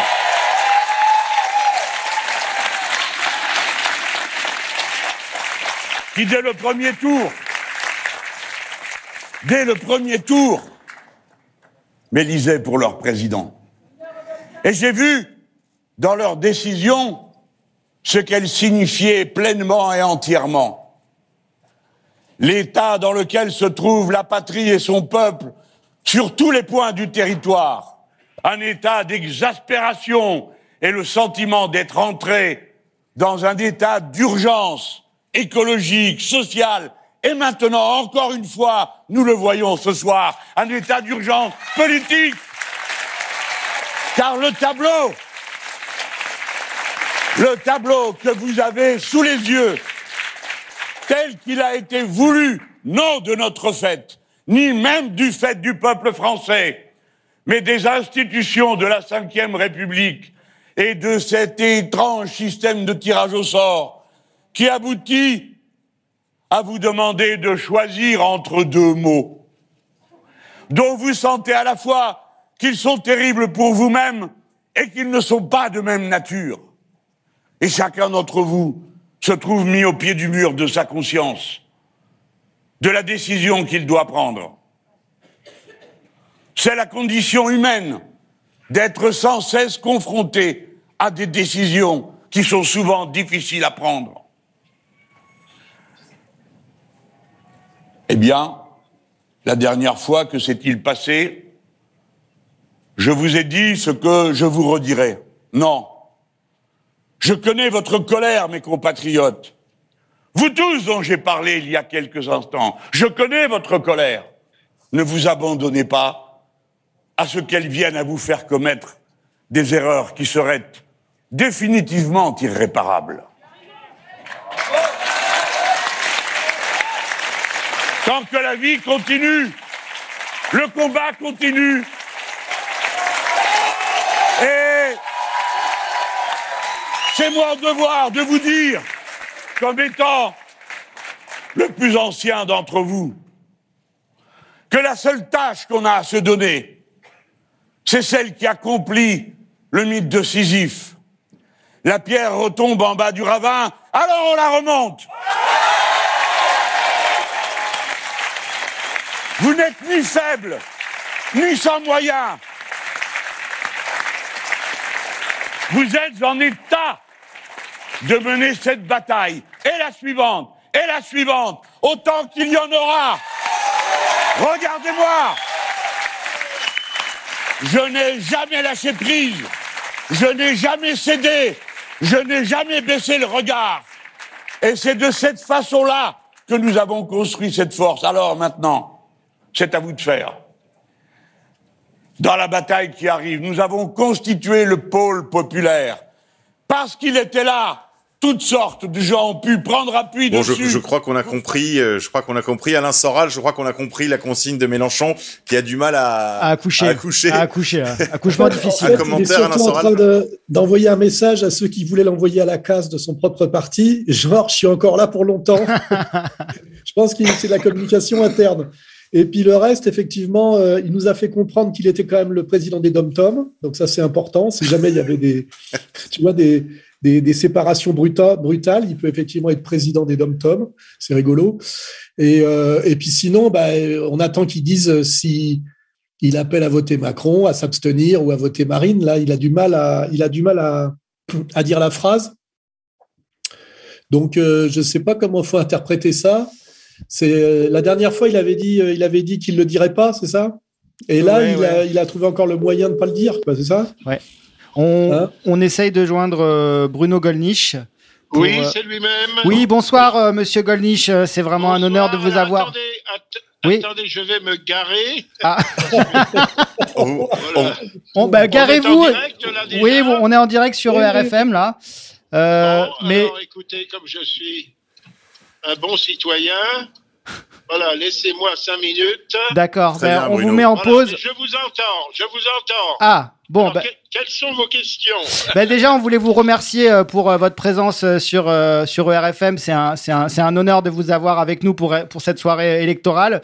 Euh, question très simple, monsieur Gollnisch. euh, Quelles sont votre réac- quelle est votre réaction à ces résultats du premier tour? Bah, écoutez, je suis assez satisfait parce que moi, j'ai voté pour Marine Le Pen, que, que je soutiens. Euh, par conséquent, avec quelques euh, réserves que j'ai pu avoir dans le passé sur tel ou tel aspect, euh, je l'ai- toujours soutenu euh, loyalement. Et donc, euh, je suis assez satisfait de ce résultat, oui, euh, parce que c'était pas, c'était pas absolument gagné, euh, compte tenu de la, euh, compte tenu de la compétition assez, assez féroce qui lui était livrée, notamment avec la candidature d'Éric Zemmour. Oui, à, ce titre-là, on, on- on constate un, effondrement là d'Éric Zemmour, hein, bien loin des, sondages annoncés, bien loin des audiences qu'il pouvait faire euh, sur CNews. Euh, Éric Zemmour, finalement, des, centres-villes, hein, très fort sur Twitter, mais ça prend pas du tout dans la France profonde. Un avis là-dessus? Oui, euh, écoutez, je, moi j'éviterais de l'accabler. Je dirais que euh, il avait un discours euh, radical, euh, extrêmement clivant, on l'a dit. Euh, Peut-être sur certains points euh, était-il nécessaire d'adopter ces solutions politiques, mais je pense que à plus d'un titre, et c'est d'ailleurs aussi le programme, le problème de Marine Le Pen, c'était le problème de Jean-Marie Le Pen. Euh, euh, par bien des aspects, le pays pr- préfère euh, euh, l'euthanasie, la mort lente à des, à des remèdes euh, radicaux, des remèdes de cheval, qui pourtant dans certains domaines seraient nécessaires. Bon, ça c'est le premier point. Le, euh, deuxième point, euh, c'est que euh, il était, euh, c'est une formation tout à fait nouvelle. Et par conséquent, je sais par expérience, pour avoir vécu et participé d'ailleurs, euh, euh, vécu la montée du Front National au, milieu de toutes sortes d'épreuves qu'il n'avait pas anticipées, à savoir la diabolisation, les agressions physiques dont on vous rend responsable, les agressions judiciaires, euh, l'hostilité des, des lobbies, etc.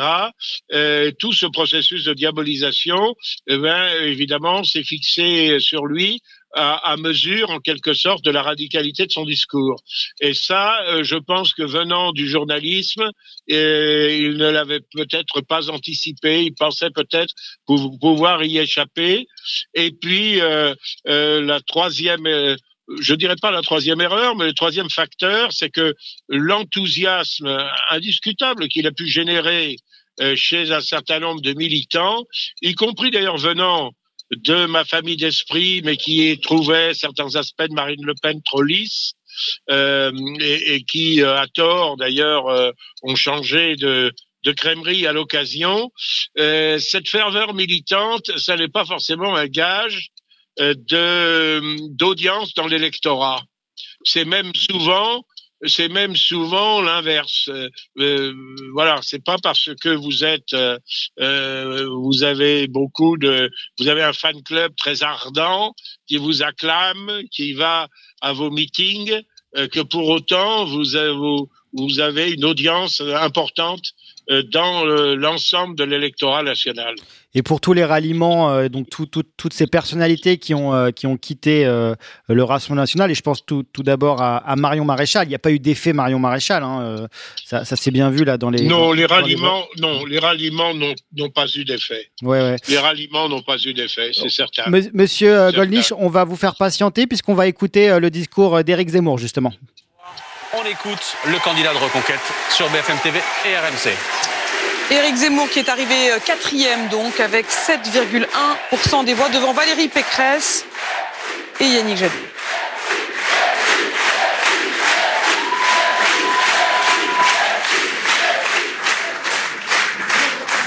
Mes chers compatriotes, mes chers amis, vous êtes plus de 2 millions à m'avoir apporté vos suffrages aujourd'hui. Je veux avant tout m'adresser à vous. Merci, merci infiniment de votre confiance, de l'espoir et de la force que vous me donnez ce soir. Grâce, merci, moi aussi.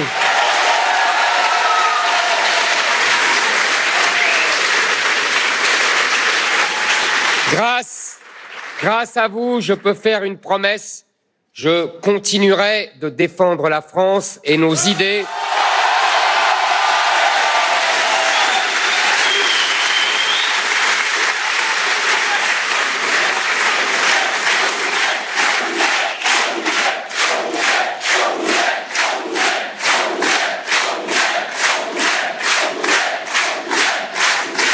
Et, je suis certain que bientôt nous l'emporterons. Je vous remercie aussi pour la France, car je prends chacune de vos voix comme le cri d'un peuple qui ne veut pas mourir.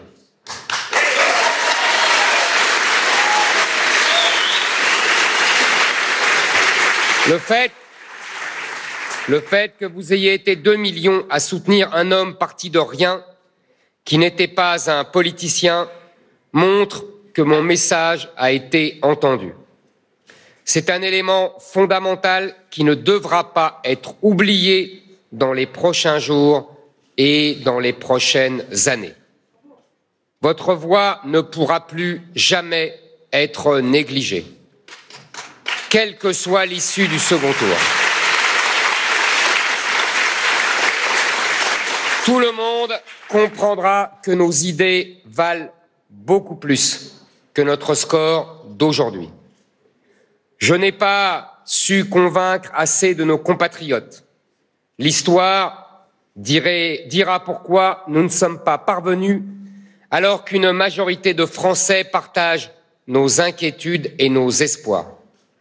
Peut-être en raison de l'absence de campagne et de débat, peut-être en raison du traitement qui nous a été réservé, de la situation internationale et peut-être aussi simplement par ma faute.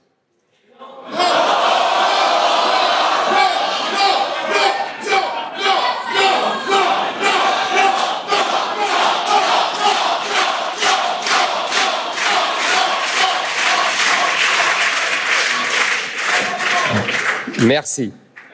Bien sûr, j'ai commis des erreurs. Je veux dire que je les assume toutes. J'en porte l'entière responsabilité. Je dois beaucoup de mes succès à mon équipe, je ne leur dois aucun de mes échecs. Mais à la fin de cette campagne,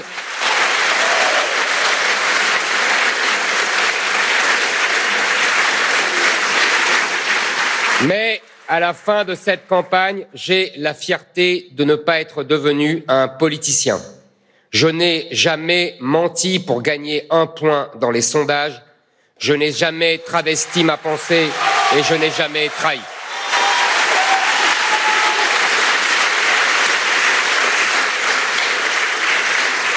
Dans les jours qui viennent, vous allez entendre tout le monde vous expliquer ce que nous avons raté. Moi, je veux donc vous dire tout ce que nous avons réussi. Je veux dire à ces millions de Français, grâce à vous, rien ne sera plus jamais comme avant.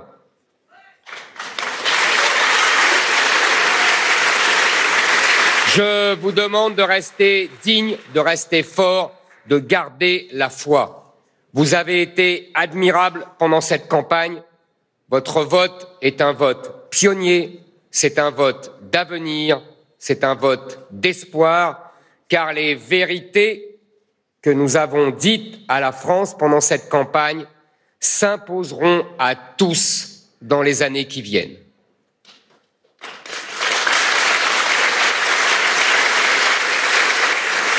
Je veux remercier du fond du cœur tous ceux qui m'ont aidé. À toute mon équipe, à tous nos militants, je dis un immense merci.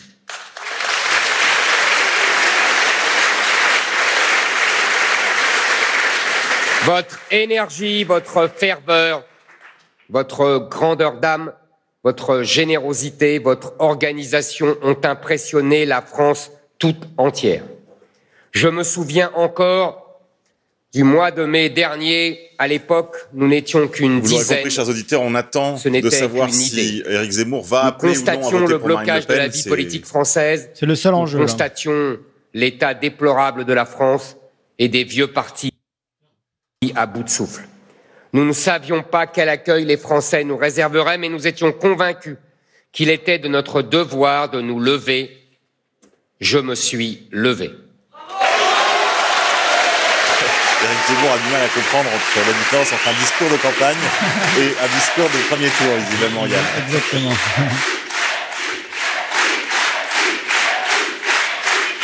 On sent une grande Un ferveur an dans la salle, tard, euh, presque un, un peu sectaire. non Nous voici finalement face au duel qui était annoncé depuis Ah. 2017. Ah, enfin. Alors, si électoralement rien ne change, politiquement, tout a changé.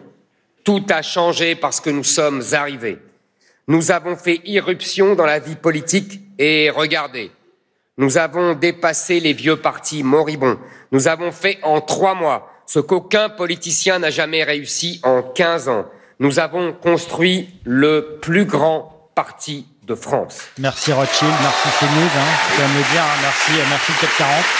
Merci à monsieur euh, Goldsmith euh, Ouais. Bolloré. Ouais, ouais.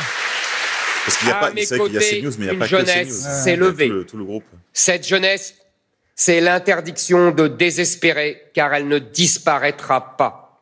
Les drapeaux qui ont flotté au Trocadéro ne s'abaisseront plus jamais. Alors,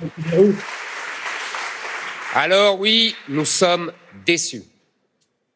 Mais nous avons gagné dans cette campagne quelque chose qui n'a pas de prix, la puissance et l'expérience.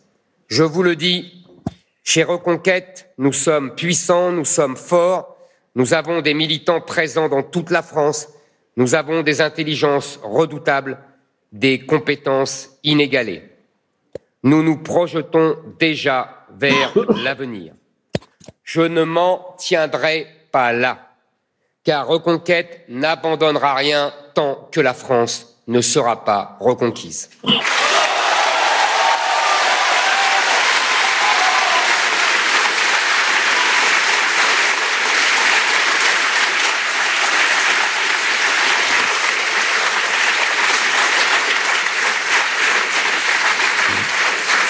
Notre ligne a sa singularité et elle n'est représentée nulle part ailleurs. Nous sommes les seuls à défendre notre civilisation et notre identité dans la culture, à l'école, dans la rue, dans nos mœurs, dans notre vision de l'écologie, de la politique, de la société. Nous sommes les seuls à vouloir réconcilier le peuple et les élites, les salariés et les patrons, les gilets jaunes et la manif pour tous, les abstentionnistes et la politique. Je suis déterminé à poursuivre le combat avec tous ceux qui sont à mes côtés, tous ceux qui nous rejoindront dans les semaines à venir, et je vous dirai très vite la forme que prendra notre action. Je veux dire pour finir, parce que je pense à la France avant tout, parce que c'était tout le sens de ma candidature, que je ne peux pas rester les bras croisés devant les maux qui guettent notre pays. J'ai bien des désaccords avec Marine Le Pen, je les ai abordés pendant cette campagne. Je n'en referai pas la liste. Mais il y a face à Marine Le Pen un homme qui a fait entrer deux millions d'immigrés, un homme qui n'a pas dit un mot d'identité, de sécurité, d'immigration pendant sa campagne et qui fera donc pire s'il était réélu. Je ne me tromperai pas d'adversaire. C'est la raison pour laquelle j'appelle mes électeurs à voter pour Marine Le Pen. Bon, euh, Zemmour euh, appelle à voter pour Marine Le Pen. Voilà, je crois que c'est la, la grosse info. Là, une réaction, euh, Alain Soral? Ouais, Bruno Gollnisch, excusez-moi, euh, vous êtes encore en ligne, vous êtes là, Bruno? Oui, je suis, je Alors, suis en ligne. on, on va écouter tout la réaction de Bruno Gollnisch, puis ensuite celle d'Alain Soral. J'écoute avec intérêt. Je, je crois, bon, euh, on- on- moi, j'avais des désaccords avec Éric Zemmour. Bon, euh, je lui euh, avais plutôt conseillé de ne pas se présenter, notamment. Bon, Euh, mais bon, je crois qu'il fait une déclaration euh, assez assez digne euh, de, de bon, de- qui gagnerait d'ailleurs euh, à être plus concise. Être plus. Effectivement. bon. On attendait tous la chute, Euh, là. ceci étant, euh, je vais pas vous dire ce qui m'irrite un petit peu. Quand il dit on est les seuls à défendre l'identité nationale, je, je vais, je vais tenter de, bon, de dire, écoute Eric, euh, euh, moi ça fait ça fait 35 ans, 40 ans et plus euh, que je rame. Euh, quand il dit qu'il veut réconcilier les gilets jaunes et et, Et la manif pour les tous. autres, euh, bon, bah, il pourrait regarder aussi du côté d'Alain Soral, par exemple. Enfin, il n'est pas tout à fait le seul. Hein.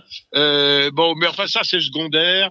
Écoutez, je pense que, voilà, euh, euh, c'est vrai qu'il y a une chose quand même euh, qu'on ne dit pas, mais qui me réjouit profondément, c'est que même si le score de Zemmour est médiocre au regard des espérances euh, qui étaient les siennes et de celles qu'il a fait naître, euh, il est très supérieur à celui des deux partis qui se partagent le pouvoir depuis plus d'un demi-siècle dans, dans, dans le pays.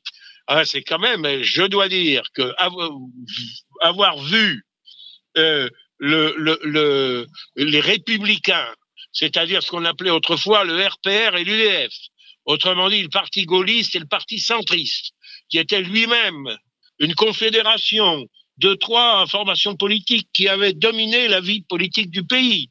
Les républicains indépendants, le CDS, héritier du MRP, les radicaux, tout ça, tout ça, c'est coalisé, c'est coagulé, c'est rétréci, et ça fait aujourd'hui 5% des voix. Bon, et quant au Parti socialiste, aujourd'hui, c'est 2% des voix. Voilà, les deux formations politiques qui ont dirigé le pays depuis 60 ans, je trouve que c'est un désaveu, je dois dire, qui me venge de bien des humiliations et de bien des adversités. Merci Voilà. beaucoup Bruno. Une- un, un tout, un tout dernier mot. Euh, Croyez-vous que si Eric Zemmour ne s'était pas présenté, cela aurait pu créer une dynamique d'une marine au premier tour? Alors, pas en tête du premier tour, je veux dire? Oui, peut-être, oui, peut-être, mais vous savez, ça ne s'additionne pas forcément. Alors, comme un certain nombre de commentateurs l'a dit, euh, l'ont dit d'ailleurs, c'est pas tout à fait faux. euh, il arrive quelquefois aux commentateurs de dire des choses qui sont pas totalement, totalement stupides. Euh, ça a eu aussi un effet, c'est qu'il a attiré à lui la, la, diabolisation et que euh, Marine Le Pen est apparue comme quelqu'un de tout à fait sage, de tout à fait convenable.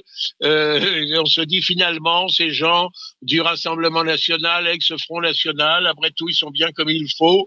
Et, et encore une fois, dans un pays, dans un pays qui est vieillissant, je le regrette, mais c'est ainsi dans un pays qui a peur de l'aventure, dans un pays qui est euh, euh par bien des côtés masculé.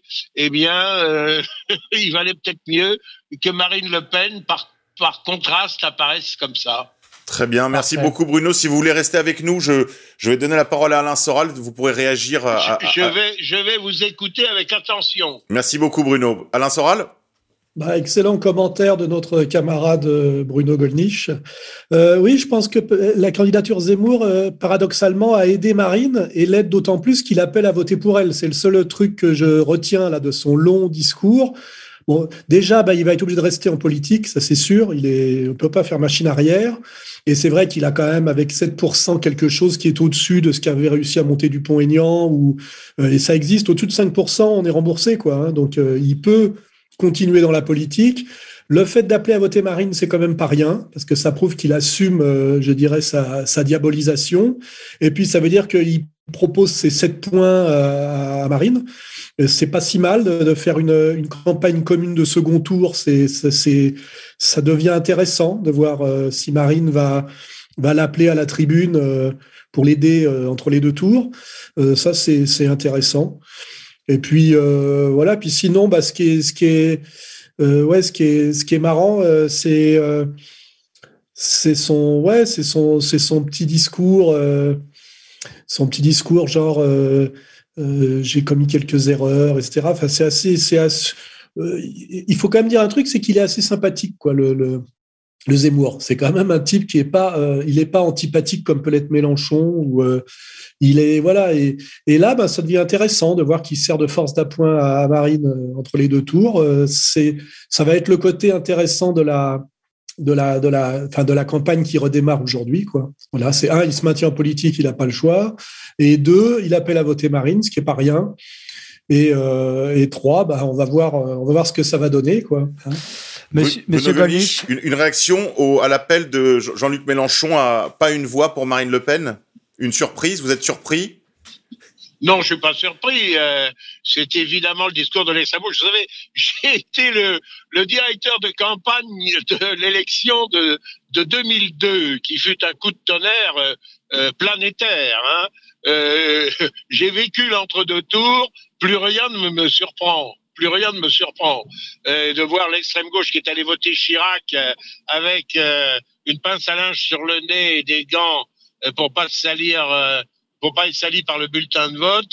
Bon, ben, ceci étant, moi je crois, je crois que dans l'électorat populaire qui s'est porté sur Mélenchon, qui est important, moi, j'avais dit que Mélenchon ferait un score important parce que même si la gauche est dans les choux, elle fait quand même encore une partie. Elle fait plus la moitié euh, des Français, mais elle fait bien le quart encore. Bon, et, de ce quart, ce qui est légitime, Mélenchon a pris la plus grande partie. Bon, euh, ne laissant aux autres que des miettes. Eh bien, je pense que dans l'électorat de Mélenchon, il va y avoir, il va y avoir euh, quand même une partie de gens qui vont voter pour Marine Le Pen, je pense. Le véritable débat, et c'est pas et c'est pas à vous que je l'apprendrai parce que vous le savez aussi bien que moi, il est entre le mondialisme et la défense des identités. Voilà, il n'est pas, il n'est pas entre la gauche et la droite, euh, ou comme, ou comme dirait, comme diraient certains, euh, il est pour la défense de, de, de, la droite des valeurs et de la gauche du travail. Voilà, c'est-à-dire une partie de la gauche et une partie de la droite. Merci, merci, beaucoup Bruno Gollnisch, merci beaucoup. On peut constater quand même hein, ce soir que le, le, système verrouille bien hein, quand même l'échiquier politique. Hein. Cette, cette, sortie donc euh, de Mélenchon qui dit que pas une voix doit aller à l'extrême droite. On voit que tous les tous les généraux de, de, de la France insoumise, Quatennens, Corbière, euh, sont sur euh, la même ligne. Euh, Jadot appelle à voter euh, Macron, donc on a vu Pécresse appelle à, à voter euh, Macron. Poutou, le, du NPA sur la même ligne que, que Mélenchon, pas une pas une voix ne doit aller à l'extrême droite. Bon, on voit quand même hein, qu'il y a encore du boulot. Hein. L'échiquier politique est quand même bien, bien verrouillé. Euh, Pierre de Brague, une réaction? Oui, on me dit que Corbière a appelé directement à voter Macron, lui. Oui, pas, il dit pas pas une voix pour l'extrême droite, lui. Il dit carrément, qu'il faut voter, Macron. Voilà, ce qui fait qu'en fait on a les on a les deux discours euh, qui, qui font finalement euh, qui vont finalement dans le même sens. Et je crois qu'on avait là une opportunité peut-être historique effectivement de, de constituer un bloc populiste euh, qui, qui aurait qui aurait pu prendre à bras le corps la ligne égalité réconciliation. Et, et Mélenchon n'a pas voulu prendre ce risque. Bon, c'est pas vraiment une, une énorme surprise.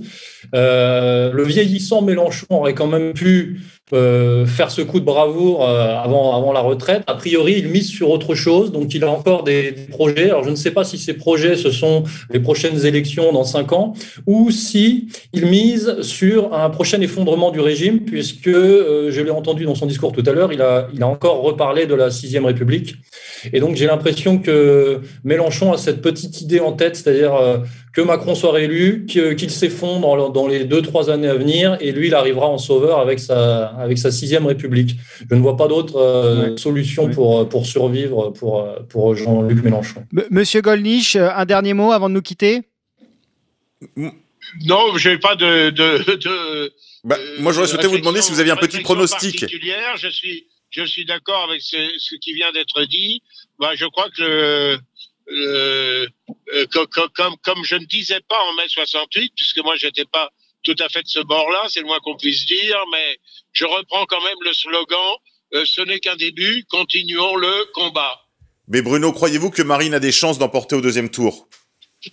Ah, euh, c'est pas gagné, hein, c'est le moins qu'on puisse dire. C'est pas gagné, mais c'est pas absolument impossible. Très bien, merci beaucoup Bruno, merci d'être. Pas absolument impossible. En tout cas, en tout cas, les circonstances, à mon avis, sont beaucoup plus favorables que la dernière fois. Tout à fait. Ça va être plus serré. Merci beaucoup Bruno Gollnisch de votre présence à ce, sur ce plateau. Merci infiniment euh, Bruno Gollnisch d'avoir participé à, cette émission. À très bientôt, cher ami. Euh, eh bien, si vous le voulez bien, nous allons passer à l'invité suivant, chers amis de la technique. Moi, j'aimerais bien entendre Alain Soral sur euh, le, bah, sur le justement, parce qu'on n'a pas trop commenté. On est passé rapidement de Mélenchon à Zemmour. Euh, Alain Soral, euh, vous aussi un commentaire sur les, le, le, le pas, pas une voix pour l'extrême droite? Bah, il joue. Je crois, Mélenchon, s'il disait pas ça, euh, il joue sa il joue sa carrière. quoi. C'est quand même un professionnel de la politique qui est un qui a démarré chez Mitterrand. Hein. Il a jamais été de la gauche sociale, faut pas oublier. Hein. Il est, c'est le Grand Orient et, Mitterrand, et c'est vraiment un, politicien professionnel euh, accompli intégral. Et je crois que là, ce qu'il veut lui, c'est garder le contrôle de son parti alors qu'il était contesté en interne. Et puis, euh, effectivement, euh, si si il voit pas ce qu'il peut faire d'autre s'il veut maintenir sa formation en état que de dire euh, de lutter, de, enfin de, de, de, rester sur une ligne antifasciste, parce que là, ça veut dire qu'il il peut encore jouer les utilités comme il a toujours fait. C'est euh, faut pas oublier que euh, Mélenchon, c'est un social traître professionnel. Hein. À chaque fois, rappelez-vous le oui à Maastricht, à chaque fois qu'il a fallu euh, sauver le système. Il a été là pour sauver le système. Et chaque fois qu'il a eu une petite tentation d'oriotiste, c'est-à-dire de, de, jouer l'union des populismes, parce qu'à un moment donné, il y a eu ça dans l'air, et ben là, il a eu droit à la perquisition et euh, à 8 heures du matin chez lui. C'est-à-dire qu'on l'a traité comme on traite le Front National. Et je pense qu'il a, a bien reçu le message. Et à un moment donné, il était même très en danger parce qu'il était contesté. Il y a Autain qui voulait lui faire la, la peau, hein, les, les, femelles là de son parti. Et, et, je crois que là, son truc à lui, c'est de garder le, le, le, leadership de son parti et de continuer à jouer les utilités pour le système, parce que finalement, euh, c'est voilà, c'est un professionnel de la politique en qui a un long, un, un, long, long métier, un long parcours, et que de toute façon, faut pas oublier qu'il a les mêmes casseroles qu'avait Fillon. Hein. C'est-à-dire que si à un moment donné il faisait autre chose, on aurait les moyens de lui, le système aurait les moyens de lui nuire comme, euh, comme il en a été pour euh, Fillon. Donc en fait, on sait exactement qui est Mélenchon. Hein. C'est un type qui a qui dit des vérités un jour sur deux, qui trahit chaque fois qu'il faut trahir pour se maintenir, qui est un grand professionnel de la politique et un type parfaitement formé, ce qui est d'autant plus euh, triste parce que on a, on, parfois on pourrait rêver qu'il ose quelque chose d'un peu plus courageux. Et puis là, effectivement, s'il disait, écoutez, euh, face à Macron, union de toutes les forces sociales et, j'appelle, j'appelle à voter Marine Le Pen, euh, ça serait un, suicide politique pour lui. Et, euh, et voilà, c'est c'est là qu'on voit que, la, que le, la, la, la, démocratie est un système et un système d'auto-reproduction de, de, et d'auto-reconduction de ce qu'on voilà de, la domination de l'argent, hein, rien d'autre. Et, euh, et c'est là où on ne peut pas être naïf, quoi. On ne peut pas non, rêver. Pourrait... Il y a pas c'est comme une horloge, quoi. Alain, il pourrait par exemple appeler à dire pas, pas une voix pour la banque ou pas une voix pour la bourgeoisie. Mais c'est vrai qu'on la dernière les fois, années. il avait dit simplement qu'on euh, l'avait sommé d'appeler à voter Macron. Il n'avait pas voulu le faire et ça lui avait pratiquement, ça avait failli lui coûter sa tête. Hein. Donc, euh, je crois que en fait, il faut il faut comprendre euh, Mélenchon comme un type qui vieillit et qui est beaucoup contesté dans l'appareil qu'il a construit. Je pense que sa principale euh, préoccupation, dès lors qu'il n'est pas au deuxième tour, de toute façon, qu'il sera jamais président, c'est de garder le, le, leadership et le contrôle de son mouvement. C'est parce que là, au moins, il est président de son mouvement, il est chef de quelque chose. Et je pense que c'est que ça son objectif aujourd'hui, ça se sent. Hein euh, voilà, et, et, que ses pires ennemis sont à l'intérieur de son organisation, notamment par euh, Clémentine Autain et des, des, créatures comme ça qui voudraient qui cèdent la place. Donc, oui, moi, je Madame pense Bonobo. Ouais. Mélenchon, il faut comprendre Mélenchon comme ça. Mélenchon aujourd'hui, il a gagné le droit de se maintenir à la tête de son machin, parce que c'est vrai qu'il n'a pas fait un mauvais score, quoi. Voilà. Et le reste, c'est vrai, c'est vraiment le, le surestimé, quoi. C'est le contraire même d'un Zemmour qui démarre en politique et qui peut tenter des trucs et qui et l'avenir s'ouvre à lui quand même parce qu'il est à 7%. Mélenchon, c'est assurer sa retraite. Hein. C'est tout. Pour moi, c'est ça, quoi. Merci Alain. Merci. Nous allons prendre au téléphone Lounès Darbois, euh, qui nous fait euh, le plaisir de se joindre à nous. Lounès? Attendez. Lounès, vous nous entendez? Euh, Appel en cours. Oui, oui bonjour Lounès. Allô, oui. Bonsoir Lounès, comment, comment vas-tu? Bonsoir Yann, comment ça va? Ça va très bien. Donc tu es en direct euh, pour cette émission spéciale hein, pour le premier tour euh, des présidentielles. Je suis en compagnie de Monsieur K. Euh, Lounès, question Monsieur très simple. quelle, est ton, quelle est ta réaction à, ce, à, ce, à ces résultats? Ah, il y avait une élection aujourd'hui. Je rappelle que Lounès est l'une des voix de ERFM, une voix précieuse. On est très heureux de, de t'avoir dans l'équipe, Lounès tu es un fin analyste, alors euh, cesse tes, tes, tes, tes, plaisanteries bruxelloises et dis-nous ce que tu as sur le cœur. Bon, écoutez, ce que j'ai sur le cœur, que dire euh, C'est vrai, je suis pas un spécialiste du sujet. La politique politicienne, ma carte d'électeur, elle doit être encore à la mairie de Grenoble alors qu'il est. Et bon, disons, que pouvons-nous dire de manière un petit peu générale sur le sujet? Si vous voulez tout savoir sur la politique française, c'est bien simple, vous lisez Céline, Bagatelle pour un massacre. Moi, je ne parle jamais politique avec des inconnus, sauf si ils me disent qu'ils ont lu Bagatelle pour un massacre au moins trois fois. Et la politique en France depuis la Troisième République, c'est une technique d'asservissement et de massacre, et le mot est pas trop fort, du peuple français, avec un degré de cynisme, de méchanceté, mais inimaginable, avec recours à la guerre et à la guerre civile en cas de problème. Et avec un pouvoir mais tout puissant sur des foules complètement piétinées et maintenues dans l'ignorance. Alors, bon, c'est une possibilité euh, que vous avez de lire en détail ce genre de livre. Vous pouvez aussi faire autre chose, c'est regarder un film qui s'appelle L'enlèvement de Michel Houellebecq, notamment la scène de fin quand il parle avec euh, un gitan sur une aire d'autoroute. C'est assez intéressant ce qu'il dit. Il dit que la vraie politique ne se passe pas. Ils disent que nous savons tous, mais il le dit avec ces mots toujours très choisis que la vraie politique se passe à Bruxelles et il explique comment. Et enfin, vous pouvez faire une chose, c'est aller sur le site de RFM et cliquer sur l'onglet qui s'appelle euh, Les conférences. C'est un onglet qui est signalé par une illustration représentant un, micro ouvert. Et là, euh, vous allez dans la conférence qui s'appelle La force en politique. La force en politique, c'est une petite conférence de R de 2000, euh, peut-être de 2013, quelque chose comme ça, qui est pas, ou même peut-être encore avant, qui est passé très a été supprimé de YouTube, que, qui a été récupéré. C'est simple, tout est là. Il y a tout dedans, dans cette conférence qui s'appelle La force en politique. Parce que c'est vraiment que la politique, le politique? Conférence d'Alain Soral. Euh, Conférence d'Alain Soral. Oui, tout à fait. Oui, précisons. Qui disait cette chose aussi euh, récemment pour les. Qui disait cette chose aussi récemment, qui disait les Rothschild, eux, ne font pas de politique, ils exercent le pouvoir, nuance. Et la force en politique, c'est une conférence qui ose regarder en face ce que sont et ce que peuvent représenter les moyens concrets euh, d'exercer le pouvoir. Qu'est-ce que ça suppose vraiment? Tout le reste, faire des comme, comme tant de gens l'ont fait ces derniers temps, c'est normal.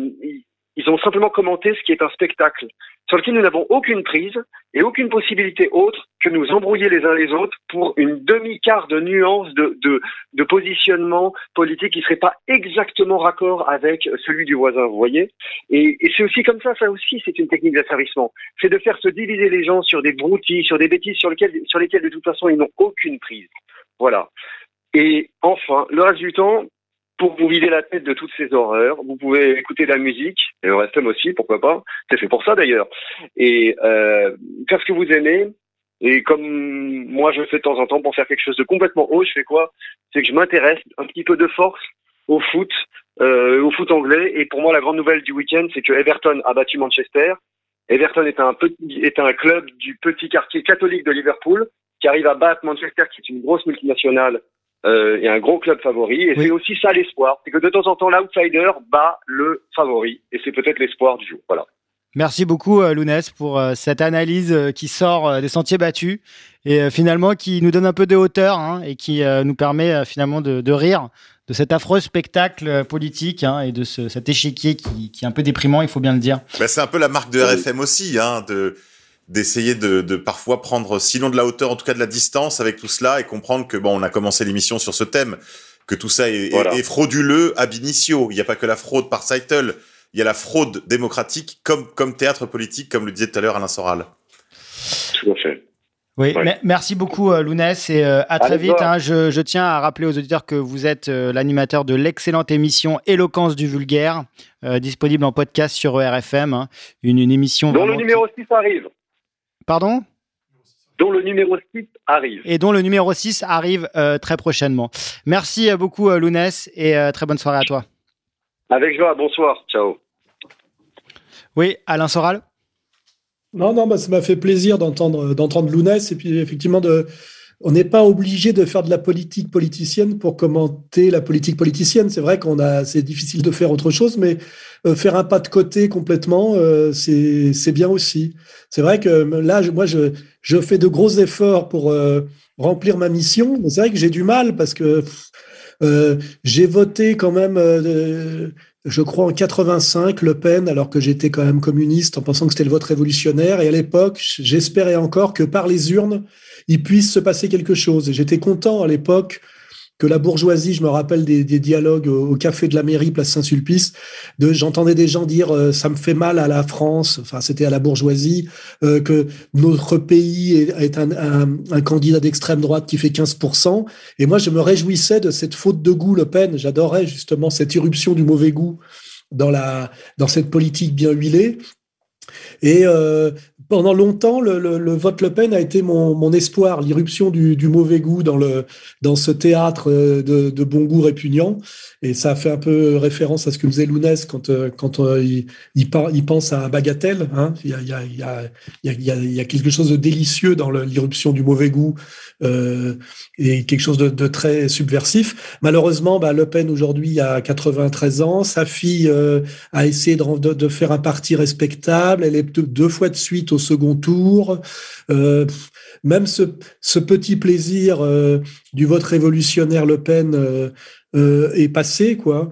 Et on a aujourd'hui, mon, moi, mon espoir, c'est je regarde à l'est, hein, je regarde Poutine, quoi. Je me dis, si Macron pouvait avoir la bonne idée en étant réélu de d'attaquer militairement les forces russes, et si Poutine était allait être enfin obligé de nous envahir jusqu'à Brest, peut-être qu'il pourrait enfin se passer quelque chose d'intéressant, d'intéressant euh, selon mes, selon mes voeux et mes idées.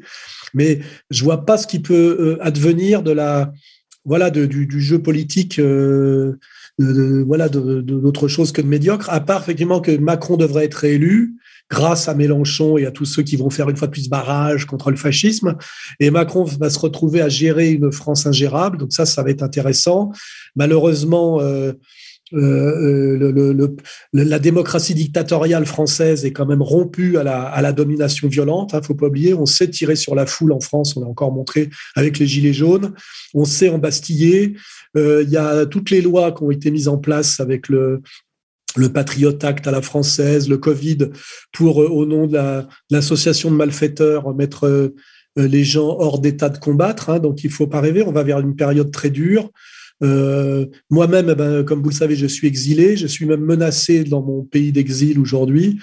Donc euh, euh, voilà, il n'y a pas beaucoup de plaisir à tirer hein, de, tout ça. Il y a le, petit plaisir là pour moi, ça serait effectivement de voir comment Marine et, Zemmour vont faire campagne commune entre les deux tours et comment l'antifascisme va se déchaîner pour faire réélire Macron. Mais c'est vraiment des, c'est des, comment dirais-je, c'est des, des, films qu'on a déjà vus et revus, quoi. Hein, mais c'est voilà, c'est des tout petits plaisirs. Et euh, je vous dis, moi, je regarde, euh, je regarde plutôt avec insistance ce qui se passe en Ukraine. Ah, Alain Soral, excusez-moi, je vais vous couper parce que nous avons la chance d'avoir euh, Dieudonné avec nous. Dieudonné, vous nous Ah. entendez? Oui, Ah. moi je vous entends. Parfait. Merci beaucoup, euh, Dieudonné, de vous joindre à nous pour cette euh, soirée électorale. Euh, nous sommes Oui. en direct avec euh, Alain Soral, Pierre Debrague, Monsieur K, toute l'équipe euh, de la rédaction de Combat et de RFM. Question simple, Dieudonné, votre réaction à, ces résultats Bah, moi, j'étais, j'ai passé une bonne journée. Salut à tout le monde. Salut Alain. Euh, j'ai passé euh, une journée au soleil. Euh, chez moi, donc je fais partie des gens qui ne se, des abstentionnistes, des gens qui ne, qui ne se sont pas déplacés. Mais je regarde avec pas mal d'amusement ce qui se passe. Bon, c'est, un, un divertissement pour moi, hein, ce que je. Mais euh, bon, bah évidemment, là, je suis plus motivé qu'au premier tour. C'est-à-dire que tout sauf Macron, évidemment, mais il faut voir aussi ce que. Euh, faut voir ce qui se passe. Euh, Peut-être que je pourrais me décider à me déplacer la prochaine fois. Mais en tant que professionnel de la farce, Dieudonné, justement, comment vous jugez cette, comment vous avez jugé la production de la, de la, de la farce 2022 là? Moi, c'est incroyable qu'ils osent nous refaire le même sketch, mais bon, euh, moi je dirais que on est dans un vide sidéral. Ils avancent une fuite en avant en réalité. Et, et c'est désespérant hein, de voir le niveau de médiocrité.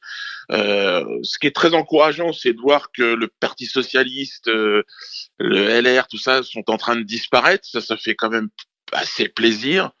Euh, surtout le Parti socialiste. Je me, je me souviens de Manuel Valls, euh, la dernière figure de ce parti, de ce mouvement.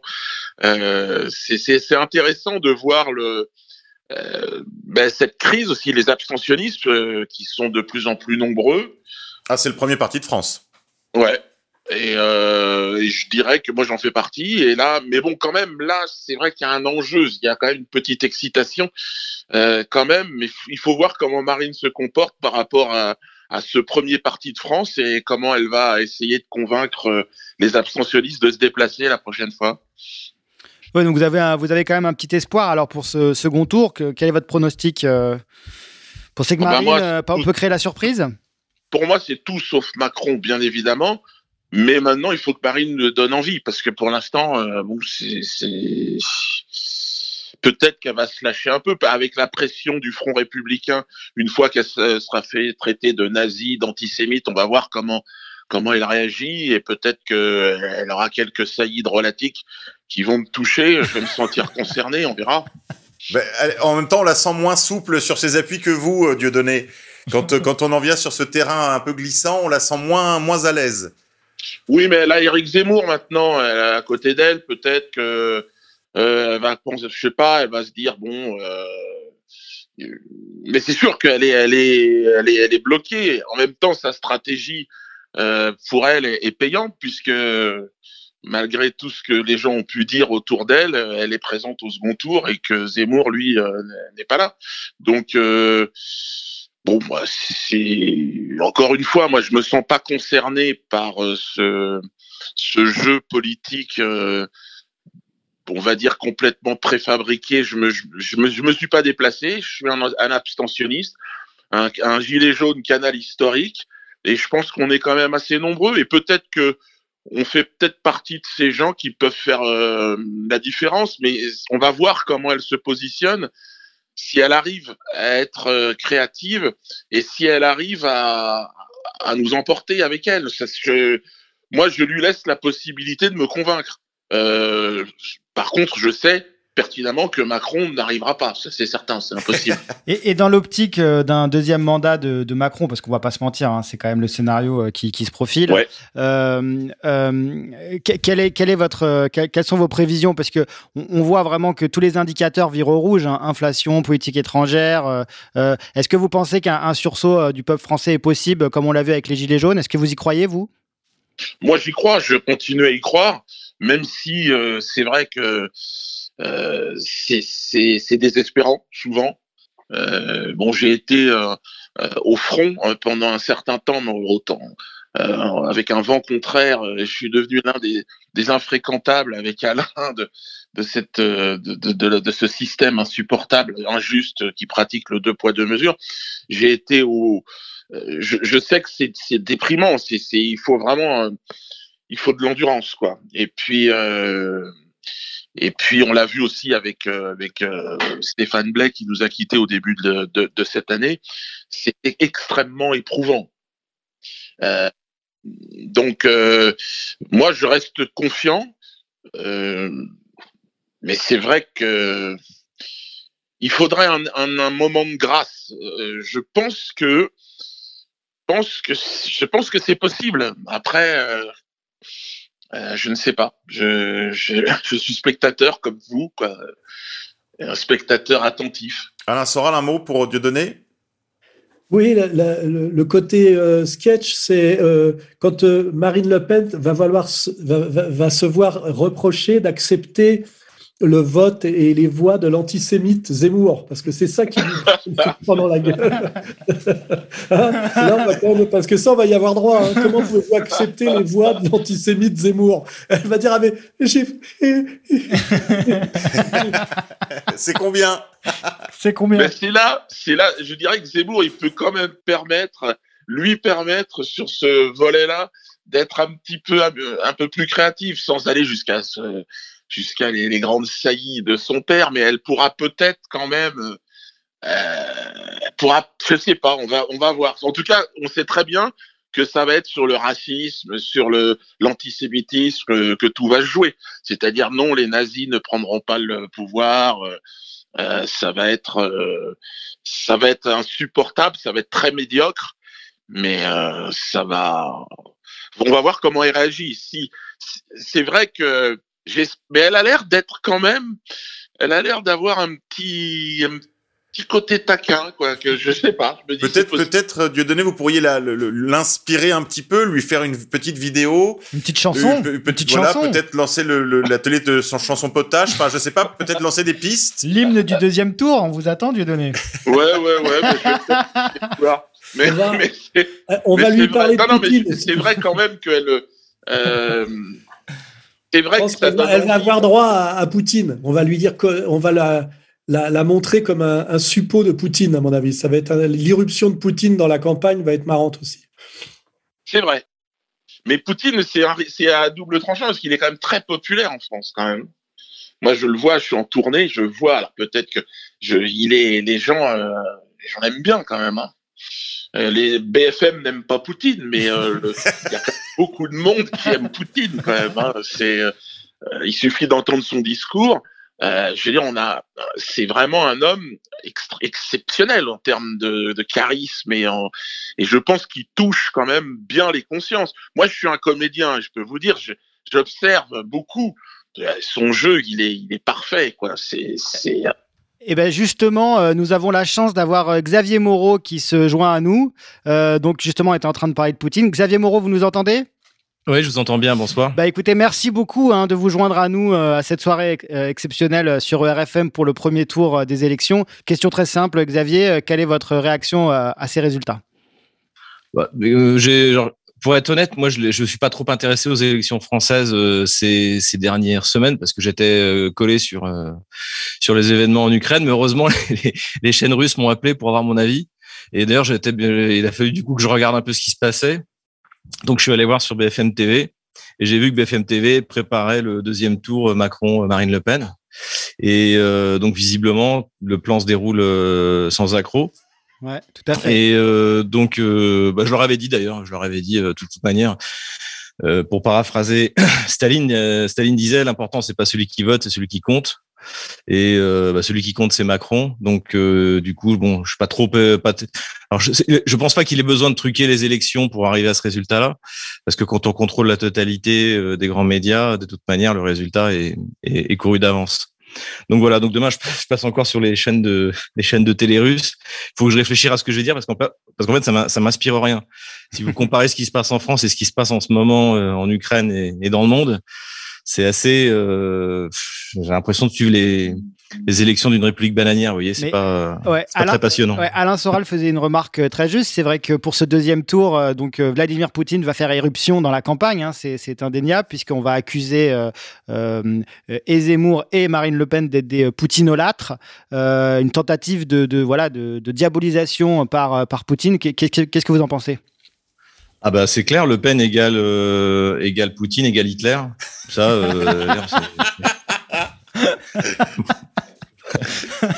c'est des équations BFM, ça. C'est des équations sur BFM. Les, les, les, maths, les maths avec BFM.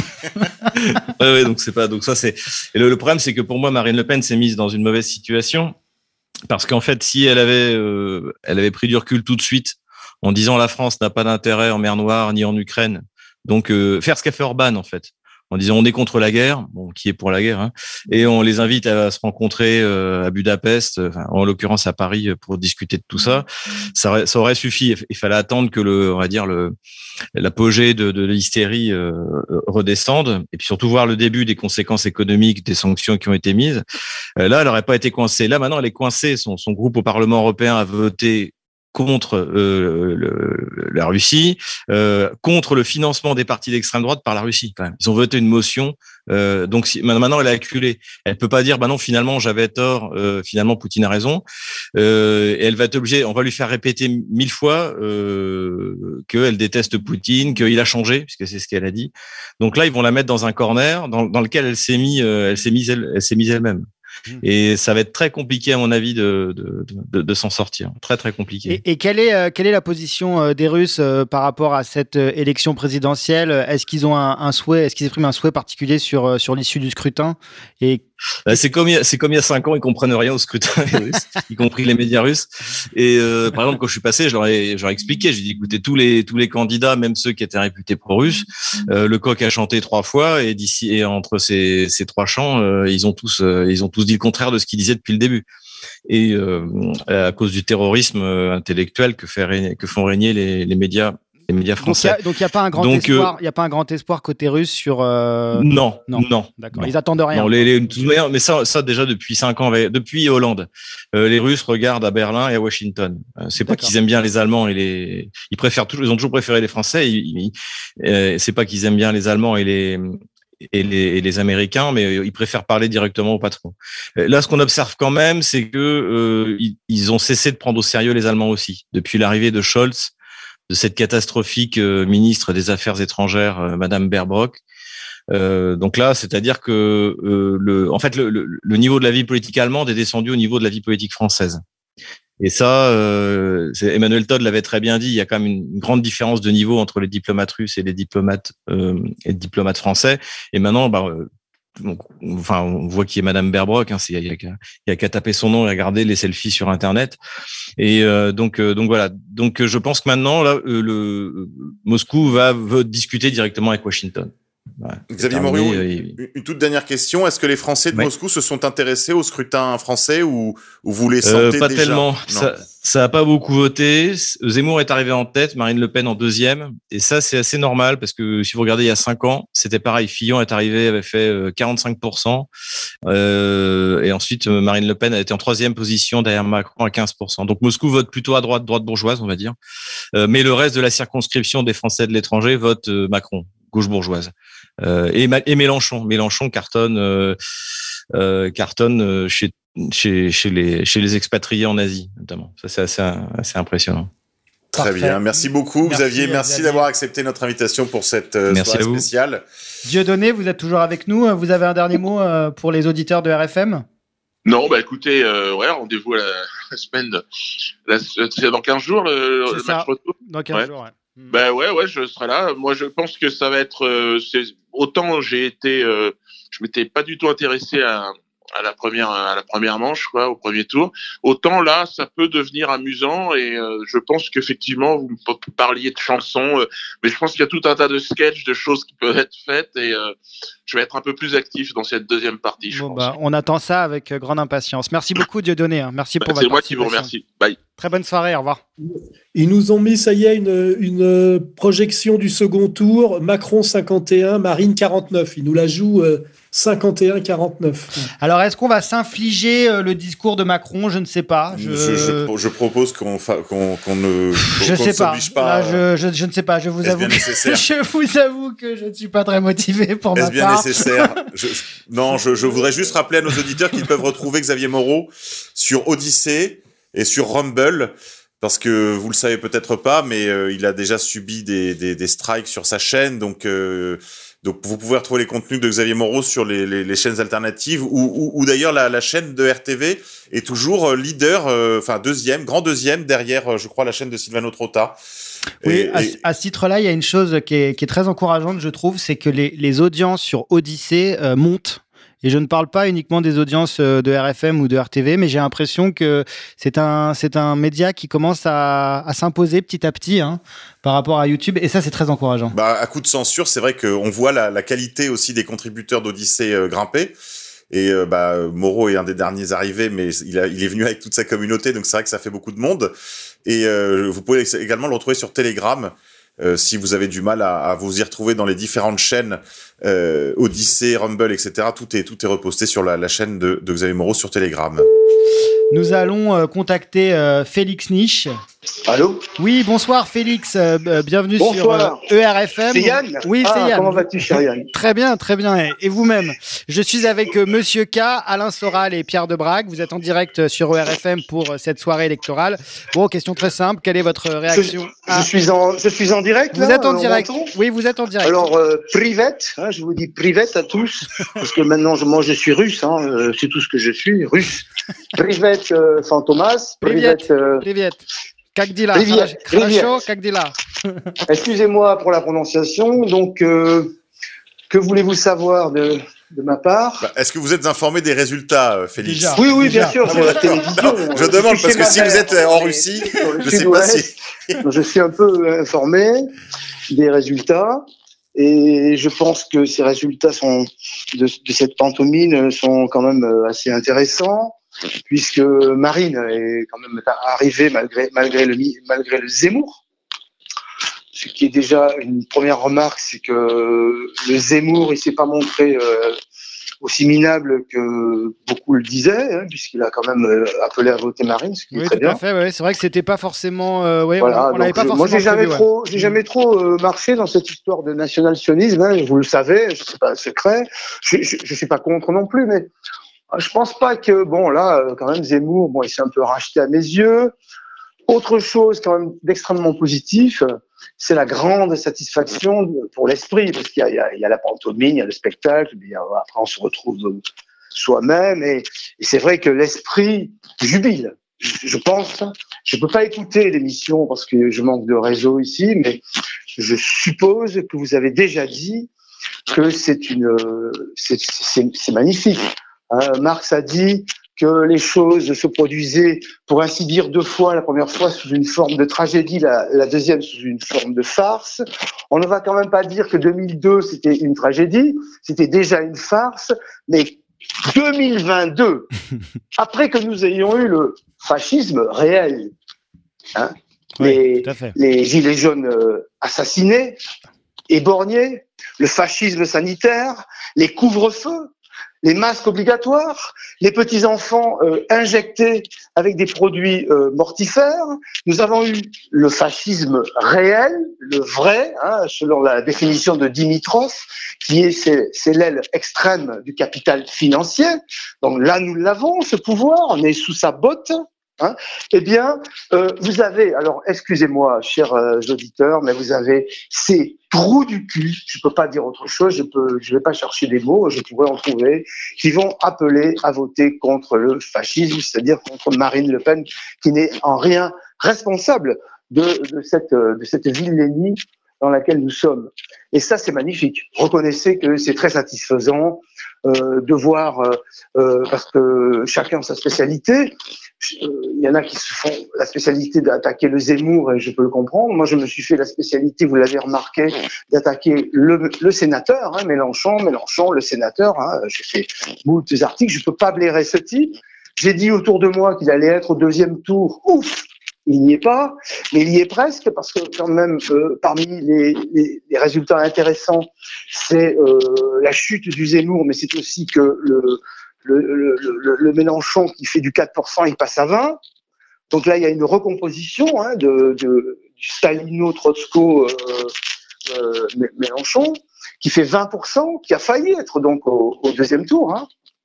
Hein et, et, là, il aurait été élu. Et ça, ça aurait été la vraie catastrophe, parce que là, c'est Mélenchon, c'est Syriza. Hein.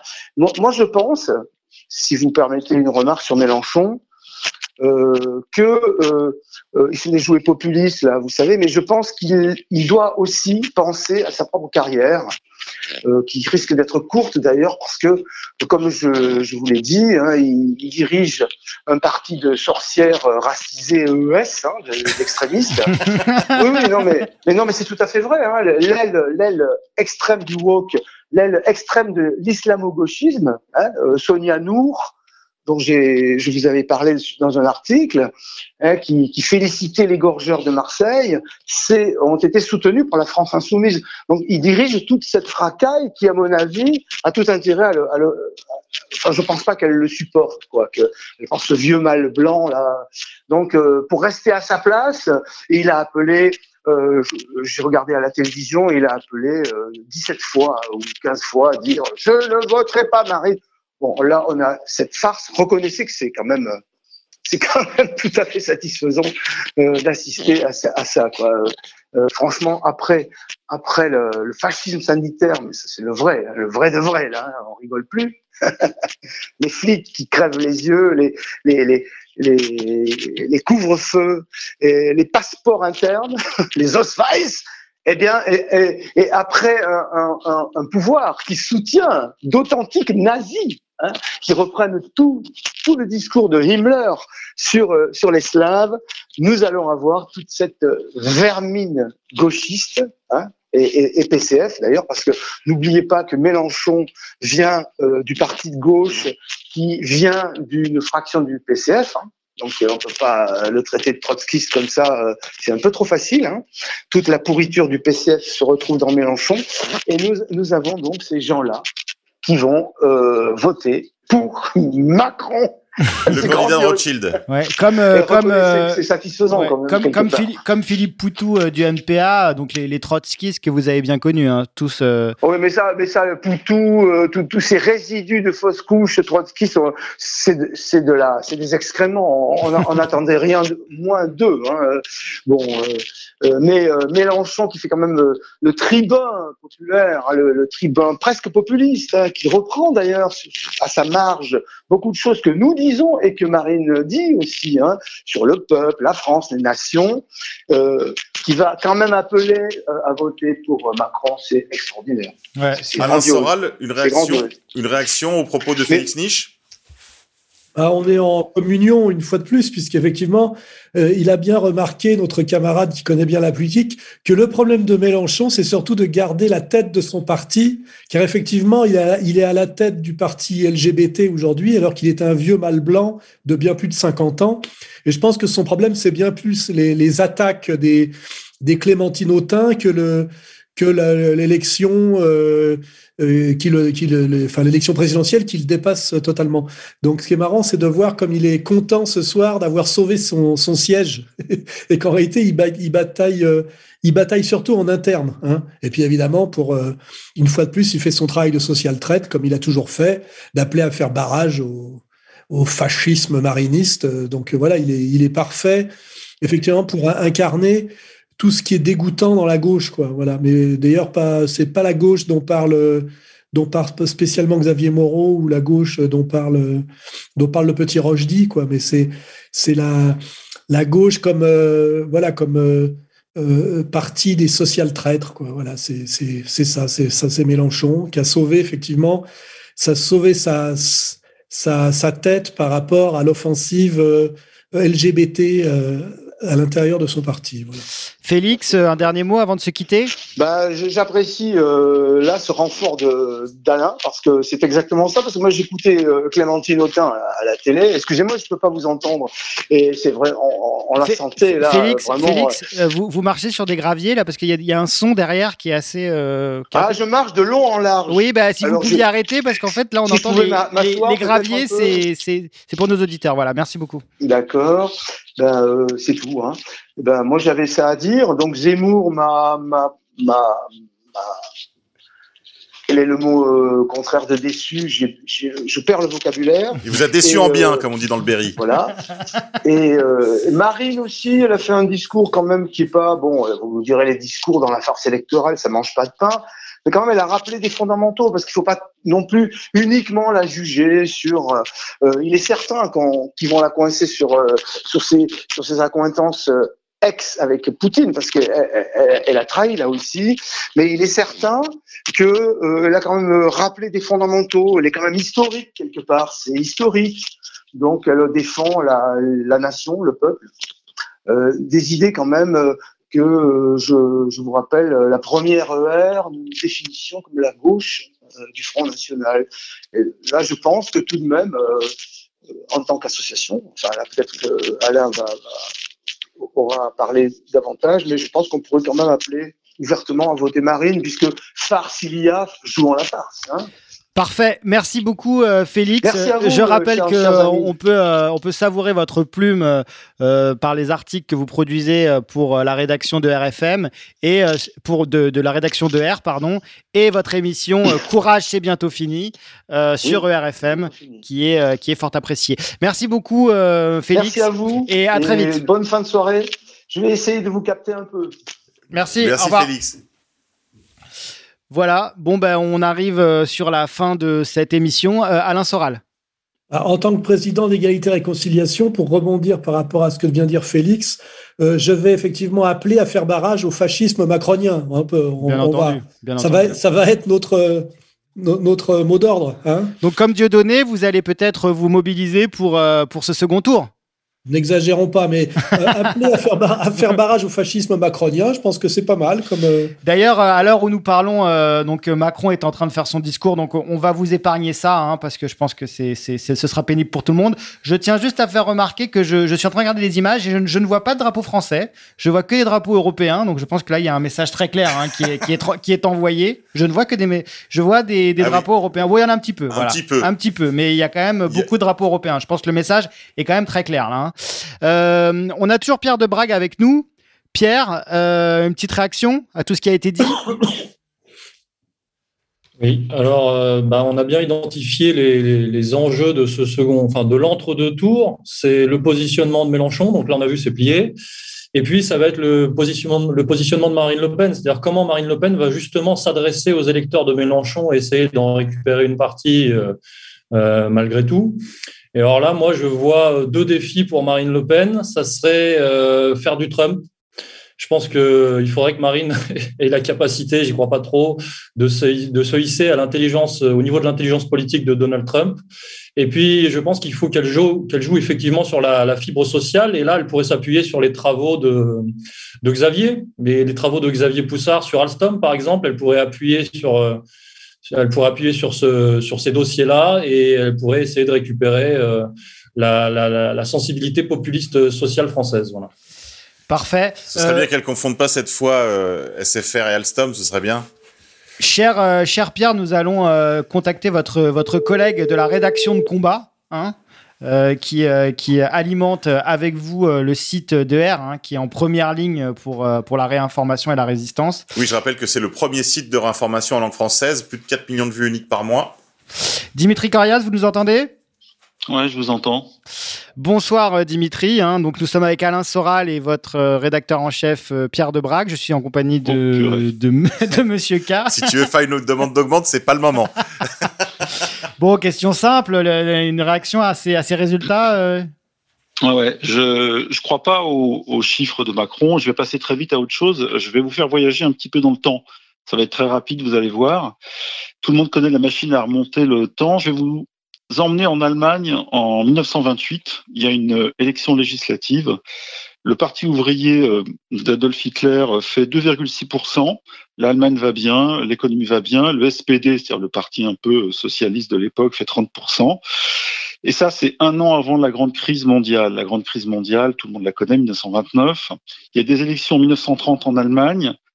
Le parti NSDAP ouvrier allemand, qu'on appellera plus tard le parti nazi, euh, passe à 18% et le SPD tombe à 24%. En 33, il y a une nouvelle élection législative, donc 3 en 5 ans, la troisième. Le NSDAP passe à 44% et le SPD s'effondre à 18%. Et je veux dire par là qu'en fait, c'est euh, quels que soient les, choix électoraux des gens, que ce soit les Allemands et les Français, c'est un peu la, crise économique qui fait l'élection. Et là, nous, on va entrer dans une crise économique et sociale majeure. Tout le monde le sait. On l'appelle pas de nos voeux, hein, pas du tout, sauf qu'elle est en train de se produire avec Macron, c'est-à-dire l'employé de la banque, aux manettes. On n'y échappera pas. Et euh, tout est fait évidemment pour augmenter l'appareil répressif en France. Euh, nous, on le sent très bien, hein, chacun et collectivement. Et donc, je pense qu'on va avoir une crise sociale majeure qui va faire monter les tensions.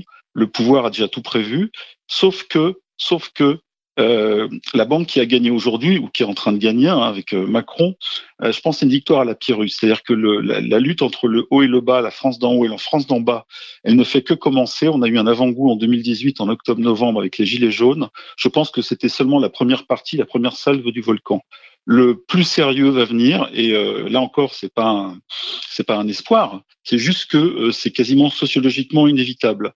Et en France, je rappelle qu'en 68, après le mouvement de contestation qui était plutôt serein et pas trop violent, je dis bien pas trop violent, hein, eh bien, il y a eu une radicalisation, surtout à l'extrême gauche, il y en a eu en partie à l'extrême droite, mais surtout à l'extrême gauche, qui, au milieu de la radicalisation, a produit un mouvement terroriste d'extrême gauche. Après, peu importe les manipulations, mais euh, toute contestation sociale euh, qui monte et qui est réelle, c'est une vague de fond, euh, produit en fait une radicalité et éventuellement un terrorisme. Là, on n'aura pas de faux terrorisme. Je pense qu'on aura un terrorisme de loups solitaires, c'est-à-dire de gens qui seront coincés socialement, économiquement, qui seront perdus et qui vont littéralement péter les plombs.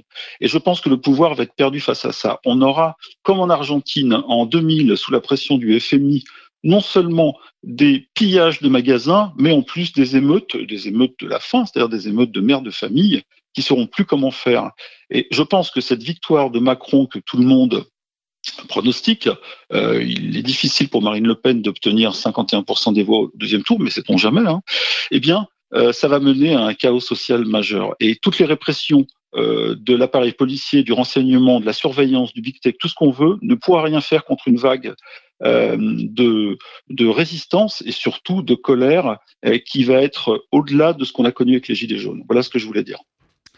Euh, Alain Soral Oui, le problème, c'est que ça ne se traduit pas en prise de pouvoir et en fait, pour que ça se traduise en, prise de pouvoir, il faudrait que les forces qui sont derrière Marine Le Pen et, les forces qui sont derrière Mélenchon s'allient. Or, on voit bien qu'aujourd'hui, le rôle objectif de Mélenchon comme social trade professionnel, c'est d'empêcher effectivement une union sacrée populiste qui puisse euh, convertir euh, la souffrance populaire en prise de pouvoir. En fait, c'est Mélenchon est là pour empêcher cette bascule et pour justement que cette bascule ne, ne, se traduise que par des, des surgissements de colère suicidaire et des, des actes isolés qui d'ailleurs ne feront que justifier un état policier encore plus violent.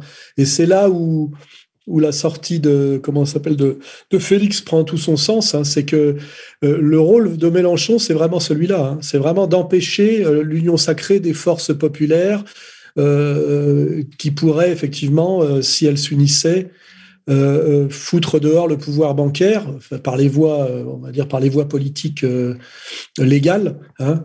Et c'est ça qui est triste, c'est que on avait, on avait rêvé il y a quelques années euh, d'une union populiste et d'ailleurs à l'intérieur du parti de Mélenchon, il y avait quelques personnages qui voulaient jouer cette carte-là et qui ont été très vite euh, évincés. Et, euh, et, Mélenchon a été rappelé à son obligation de social traîtrise et, et il, a, il, a, il a accepté, il a accepté ce, le renouvellement de ce pacte. D'ailleurs, il a été menacé, il hein, faut se rappeler. Et c'est ça le, la, la, tristesse de la politique française, c'est qu'en réalité, Mélenchon plus Marine quand, je pense aux, gens en souffrance qui, votent pour Mélenchon et pour Marine, hein, c'est-à-dire de la, euh, qui sont des gens qui sont motivés par du, social, euh, s'ils s'alliaient, ils seraient la majorité largement, c'est clair et net. Hein. Euh, Marine, et Marine Mélenchon additionnés, ça fait déjà 45. Hein, euh, et, Mélenchon est là pour empêcher ça. C'est clair, c'est clair et net. Hein. C'est tout à fait. je suis tout à fait d'accord. Sauf que je pense que la vague va passer euh, par-dessus Mélenchon. C'est-à-dire que lui euh, n'aura plus la main sur euh, la colère populaire, même si aujourd'hui la représentation en fait quelqu'un qui pèse 20%. Mais la, la, colère va au-delà de même de 50%. Est-ce que ça amènera une prise de pouvoir révolutionnaire? J'y crois pas trop. quoi. C'est ça le problème. Moi, je parle même pas de révolution, je parle même pas d'organisation, je parle de d'émeute. Ce qui fait le plus peur au pouvoir, c'est l'émeute, c'est pas l'organisation ah ni la représentation. On voit, comment ils ont géré les gilets jaunes. Hein. Euh, ils tirent, ils tirent dans le tas, quoi. Hein. C'est non, non, mais on est d'accord sur le fait que la colère sociale ne peut que monter, la crise ne peut que s'aggraver, crise. Euh, euh enfin à tous les niveaux, puisque énergétique, alimentaire, avec en plus la, la poussée de l'Afrique, euh, la, la, la, referme, enfin le, la, la, la, la, refermeture du rideau de fer, etc., etc. Mais euh, je vois pas comment ça peut se traduire par un processus politique euh, révolutionnaire organisé, euh, comme il y a eu le, je sais pas, le Mussolini qui est arrivé au pouvoir ou Hitler, quoi. Hein. il y a, on va, on, va aggraver le chaos et la répression policière en France. Et alors après, bon l'aventure étant ce qu'elle est, est-ce que ça peut permettre de faire, de voir émerger quelque chose de totalement nouveau et, et inconnu? Mais euh, moi, je, ce que je vois surtout euh, euh, dans le système français, c'est le blocage, je dirais maléfique, scientifique, satanique le blocage, quoi. C'est-à-dire pour que justement rien de bon ne, ne, puisse sortir du, du, du, processus démocratique. On, a la... que je vois Oui, tout à fait d'accord. Mais je pense que les, les verrous euh, sont tellement serrés sur la cocotte minute que ça peut que péter. Et euh, je parle pas encore d'organisation ni de représentation politico euh, ou autre, mais euh, en fait, l'organisation politique s'habille ensuite de, cette reconstitution, je dirais sociologique. Le, les partis aujourd'hui ne représentent plus cette, cette la colère qui va venir. Elle s'habillera d'une organisation qui se fera naturellement, mais ça prendra peut-être du temps. En tout cas, je pense que le verrou va péter. Le blocage pètera. Nous avons la chance d'avoir euh, Xavier Poussard qui est toujours avec nous. Xavier, vous nous entendez? Oui. Euh, Xavier, bah, écoutez, euh, une réaction à tout ce qui a été dit? Oui, ben, on a quand même l'impression de la, la, comparaison avec, avec le cinéma ou que vous êtes donner avec les acteurs, etc., est, est très bonne. C'est-à-dire que euh, on voit qu'on est quand même, euh, c'est comme au cinéma, c'est-à-dire qu'on a toujours le même film Camping 1, Camping 2, Camping 3, euh, qu'est-ce qu'on a fait au bon Dieu 1, qu'est-ce qu'on a fait au bon Dieu 2.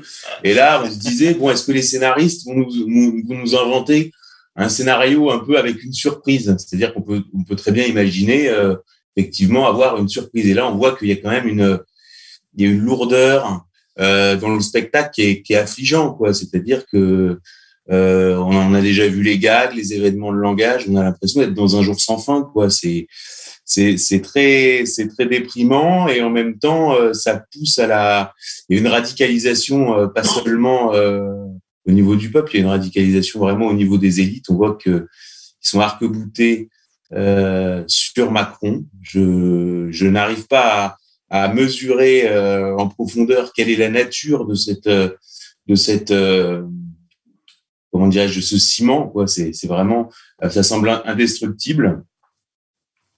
Et euh, ce qui est, ce qui, ce qui, ce qui donne le vertige en France, c'est qu'on voit qu'il n'y a aucune, euh, aucune structure en mesure de, de, d'avoir un homme à placer au pouvoir, exactement comme le KGB a pu porter, a pu être une structure qui a pu porter Poutine à un moment donné. on parlait du, fascisme italien, il y avait quand même le patronat italien, le patronat allemand euh, sur le national-socialisme allemand. Et là, on a vraiment, euh, on a vraiment une impression de, blocage complet. Si je peux donner une petite note euh, d'espoir, hein, c'est qu'on se on, on, dit souvent que se passe en France dix ans après ce qui s'est passé aux États-Unis, et on se souvient qu'aux États-Unis, on a eu les deux mandats de Obama, hein, ce, mec sorti de nulle part qui fait beaucoup penser à, Macron, et, à la fin du deuxième mandat, et, et on a eu l'éruption de Trump, qui a été vraiment une surprise pour tout le monde. Donc euh, peut-être qu'à la fin du mandat de deuxième mandat de Macron, on aura peut-être une bonne surprise. Voilà, pour avoir un peu un peu d'espoir. la quatrième candidature de Marine Le Pen. Écoute, euh, en tout cas, Xavier, tu as, tu as grand raison, puisque tu vois, pendant que tu nous parles de Camping 1, Camping 2, le, le, le principal acteur donc de Camping, là, euh, nous, explique que, donc, si, ouvrez les guillemets, rien n'est joué. Donc, il essaie de nous vendre son deuxième tour. Euh, il essaie d'attirer les, les gogos dans les salles. Je crois qu'en effet, cette métaphore du cinéma est, tout à fait appropriée. Chers amis, euh, cette émission touche à sa fin. Nous devions avoir euh, Pierre Jovandovic qui devait nous joindre, mais je pense qu'il a été euh, complètement abattu par les résultats de Zemmour. Hein. Pierre Jovandovic qui était au QG d'Éric Zemmour et qui devait venir nous voir après, mais je pense que là, les chiffres l'ont plombé. on l'a perdu. Donc euh, voilà, bon, on le salue, on le salue, quand même, on le salue quand même, et on, peut quand même noter que euh, Zemmour a quand même appelé à voter Marine Le Pen. Hein, donc euh, le pronostic de Youssef, bon, Youssef s'est trompé hein, là-dessus, c'est une surprise. Peut-être le lobbying de, de Marion Maréchal a, à, apporter ses fruits. Voilà, bon. Voilà. Chers amis auditeurs, merci pour tout, pour cette super belle soirée. Peut-être un dernier mot, Alain Soral, avant de se quitter? Bah, euh, on a 15 jours là pour rigoler à entendre les, les différents euh, animateurs euh, nous parler du danger poutinien, du, de l'antisémitisme sémourien, de Macron qui est quand même le moins pire. Enfin voilà, on va, on va, on va en bouffer, on va bouffer de la connerie à tout va. Hein. Et puis, euh, et puis là, il nous annonce déjà un score 51-49. Enfin, c'est vraiment réglé comme du papier à musique. Et effectivement, tout se, tout se passe après. C'est-à-dire que euh, Macron va voir une France à gérer encore plus difficile à gérer qu'elle l'était euh, ces cinq dernières années. Mais n'oublions pas qu'on est quand même dans un, dans un régime policier. Hein, un régime policier qui a montré son, sa capacité de violence, hein, ce qui est d'ailleurs une tradition française. Hein. Euh, les, les, les, Clémenceau qui appelaient, qui appelaient à tirer sur les ouvriers, euh, on, a, on a déjà vécu tout ça. Et là où effectivement je suis un petit peu en dissonance avec notre camarade Corias, c'est que tout est fait pour que ça pète, mais le problème c'est euh, il y a une grosse différence entre quand ça pète de manière organisée et quand ça pète de manière désorganisée. Or les, les les voilà les forces d'organisation pour euh, pour euh, que la masse critique soit atteinte euh, en termes d'un gros mouvement social unifié eh ben, ne, sont pas là puisqu'effectivement Mélenchon joue joue son, son rôle de social traître systématique et j'ai peur que euh, l'avenir de la France soit de plus en plus sombre, la connerie de plus en plus énorme. Et euh, moi, mon seul espoir, je le dis, c'est Poutine. Hein, voilà, le, le seul, seule chose qui me remonte le moral en ce moment, c'est de regarder la campagne ukrainienne. Et aussi, euh, n'oublions pas d'espérer que qu'il y ait un coup d'État aux États-Unis euh, de, type trumpien, puisque faut pas oublier qu'il y a, une, il y a un pouvoir illégitime qui s'exerce en ce moment aux États-Unis, euh, qui est l'État profond et qui veut la presque, je dirais, la troisième guerre mondiale plutôt que que d'être obligé de rendre son tablier. Et euh, euh, comme on l'a déjà dit avec Xavier, euh, le salut de la France ne viendra pas de la France. Depuis Waterloo, le salut de la France vient toujours d'événements extérieurs, d'événements étrangers. On va pas on va pas repasser en Sedan, euh, la drôle de guerre, euh, mai 40, l'affaire algérienne. Enfin, moi, je regarde Poutine et je regarde Trump et si, la France peut être un peu mise sur les rails du salut, ça sera, ça viendra pas de la France. Ça viendra de, l'étranger et ça viendra à la fois des Russes, enfin des forces poutiniennes et n'oublions pas de, de, de des forces trumpiennes qui, à mon avis, peuvent revenir et même sous la forme d'un peut-être on peut rêver d'un coup d'État. Hein. Et c'est voilà, et l'espoir, il est là. Quoi. Pour ce qui est de la France, c'est entièrement verrouillé. Pierre de Brague? Un dernier mot? Hop, j'allume le micro. Oui, un dernier mot. Et eh ben, je, disais tout à l'heure que Marine Le Pen devait faire du Trump euh, pour réussir à, à passer l'obstacle Macron elle pourrait faire du Trump, c'est-à-dire du, trollage subtil euh, en s'appuyant sur les travaux de Xavier. Donc, je parlais de l'affaire Alstom, mais aussi sur l'affaire Brigitte. Je pense que ça, dans un débat, euh, une petite référence bien placée, ça pourrait euh, désarçonner Emmanuel Macron. Et puis, sinon, pour la suite, eh ben, oui, pour effectivement, ça viendra certainement de l'intérieur et de l'extérieur. Donc là, on, ce qu'évoquaient Alain et Dimitri Corias. Et on peut espérer que Poutine, en poursuivant sa lancée, euh, fasse euh, chuter l'Union européenne et accessoirement euh, démobiliser une grande partie de, de l'OTAN, et que ça ait des répercussions évidemment euh, sur, sur Emmanuel Macron, qui est lui l'émanation de, de, de l'entité euh, oligarchique euh, ultra rétractée. Et donc, euh, cette espèce de Napoléon euh, du nouvel ordre mondial euh, sera euh, peut-être confronté à sa, justement à sa grande défaite. Et on verra euh, peut-être, en tout cas c'est mon espoir, euh, grâce à Poutine, dans les prochaines années, un effondrement du régime. Et à partir de là, des brèches à exploiter et on verra euh, si, la, si la place est ouverte pour des, pour des gens comme nous, par exemple.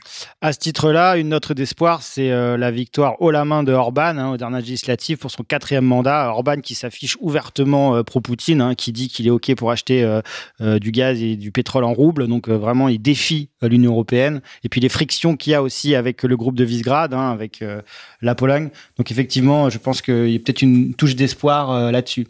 Monsieur K, euh, Oui, avant de effet. Se quitter, Bah, le soleil se lève à l'est, donc prenons en effet exemple sur ce que on peut espérer, en effet, que quelque chose se produise au, au matin du cinquième jour, euh, venant de l'est. On verra. Euh, J'ai les mêmes espoirs qu'Alain de ce côté-là. Et puis, euh, n'oubliez pas, tout sauf Macron. Hein, tout sauf Macron. Et je lance un appel aux twittos, aux télégrammistes, là. Euh, N'oubliez pas l'affaire euh, Jean-Michel. Donc, on y va à fond sur le hashtag Jean-Michel.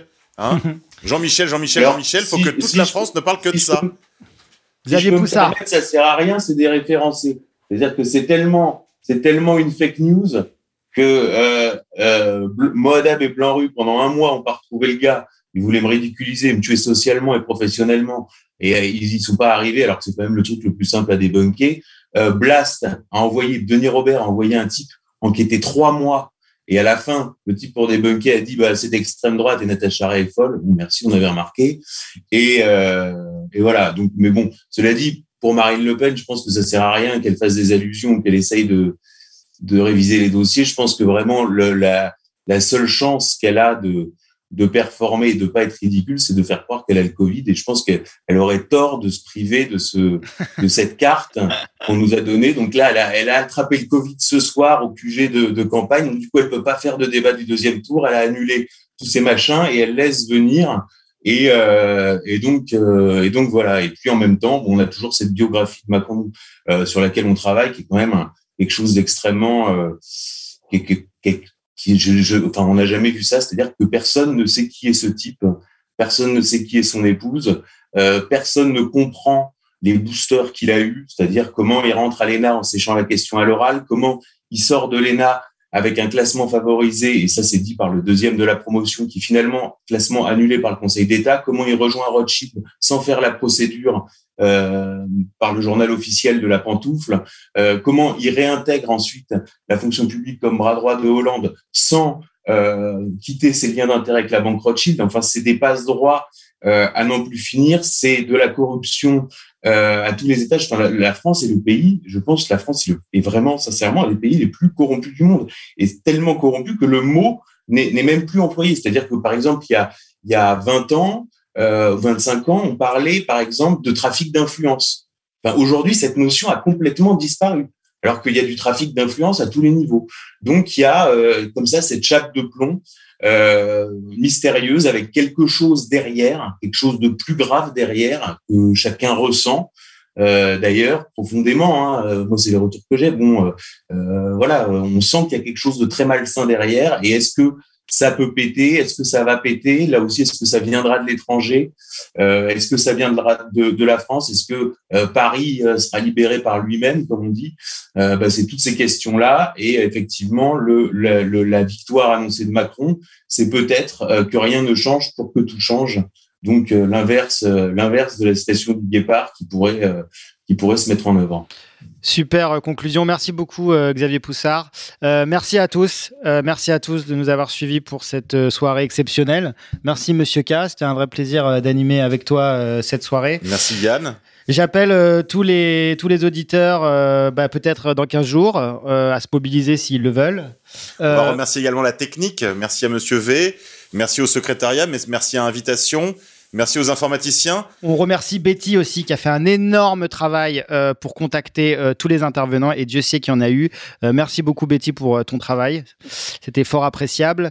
on invite vraiment tout le monde à, nous soutenir hein, sur les différents financements associatifs, que ce soit le financement associatif d'Alain Soral et de ses donc pour ses SAPTR et son équipe vidéo ou le financement associatif de la résistance donc du financement participatif de la rédaction combiné avec celui de RFM. Vous savez, hein, l'argent, c'est le nerf de la guerre. Et au vu des résultats euh, de ce soir, euh, la répression devrait s'intensifier. Donc, nous avons besoin de vous plus que jamais. Voilà. Euh, on appelle aussi tout le monde à s'abonner à l'exceptionnelle lettre confidentielle fait et document de Xavier Pouffsard, qui nous donne vraiment des infos que vous ne trouverez nulle part ailleurs. Voilà. je pense que j'ai fait le tour des remerciements. merci à tous. Merci Monsieur K. Alain Soral, président, merci à vous. Euh, Pierre de Brague, merci. Et je vous souhaite à tous une très bonne soirée et on garde espoir. Au revoir à tous.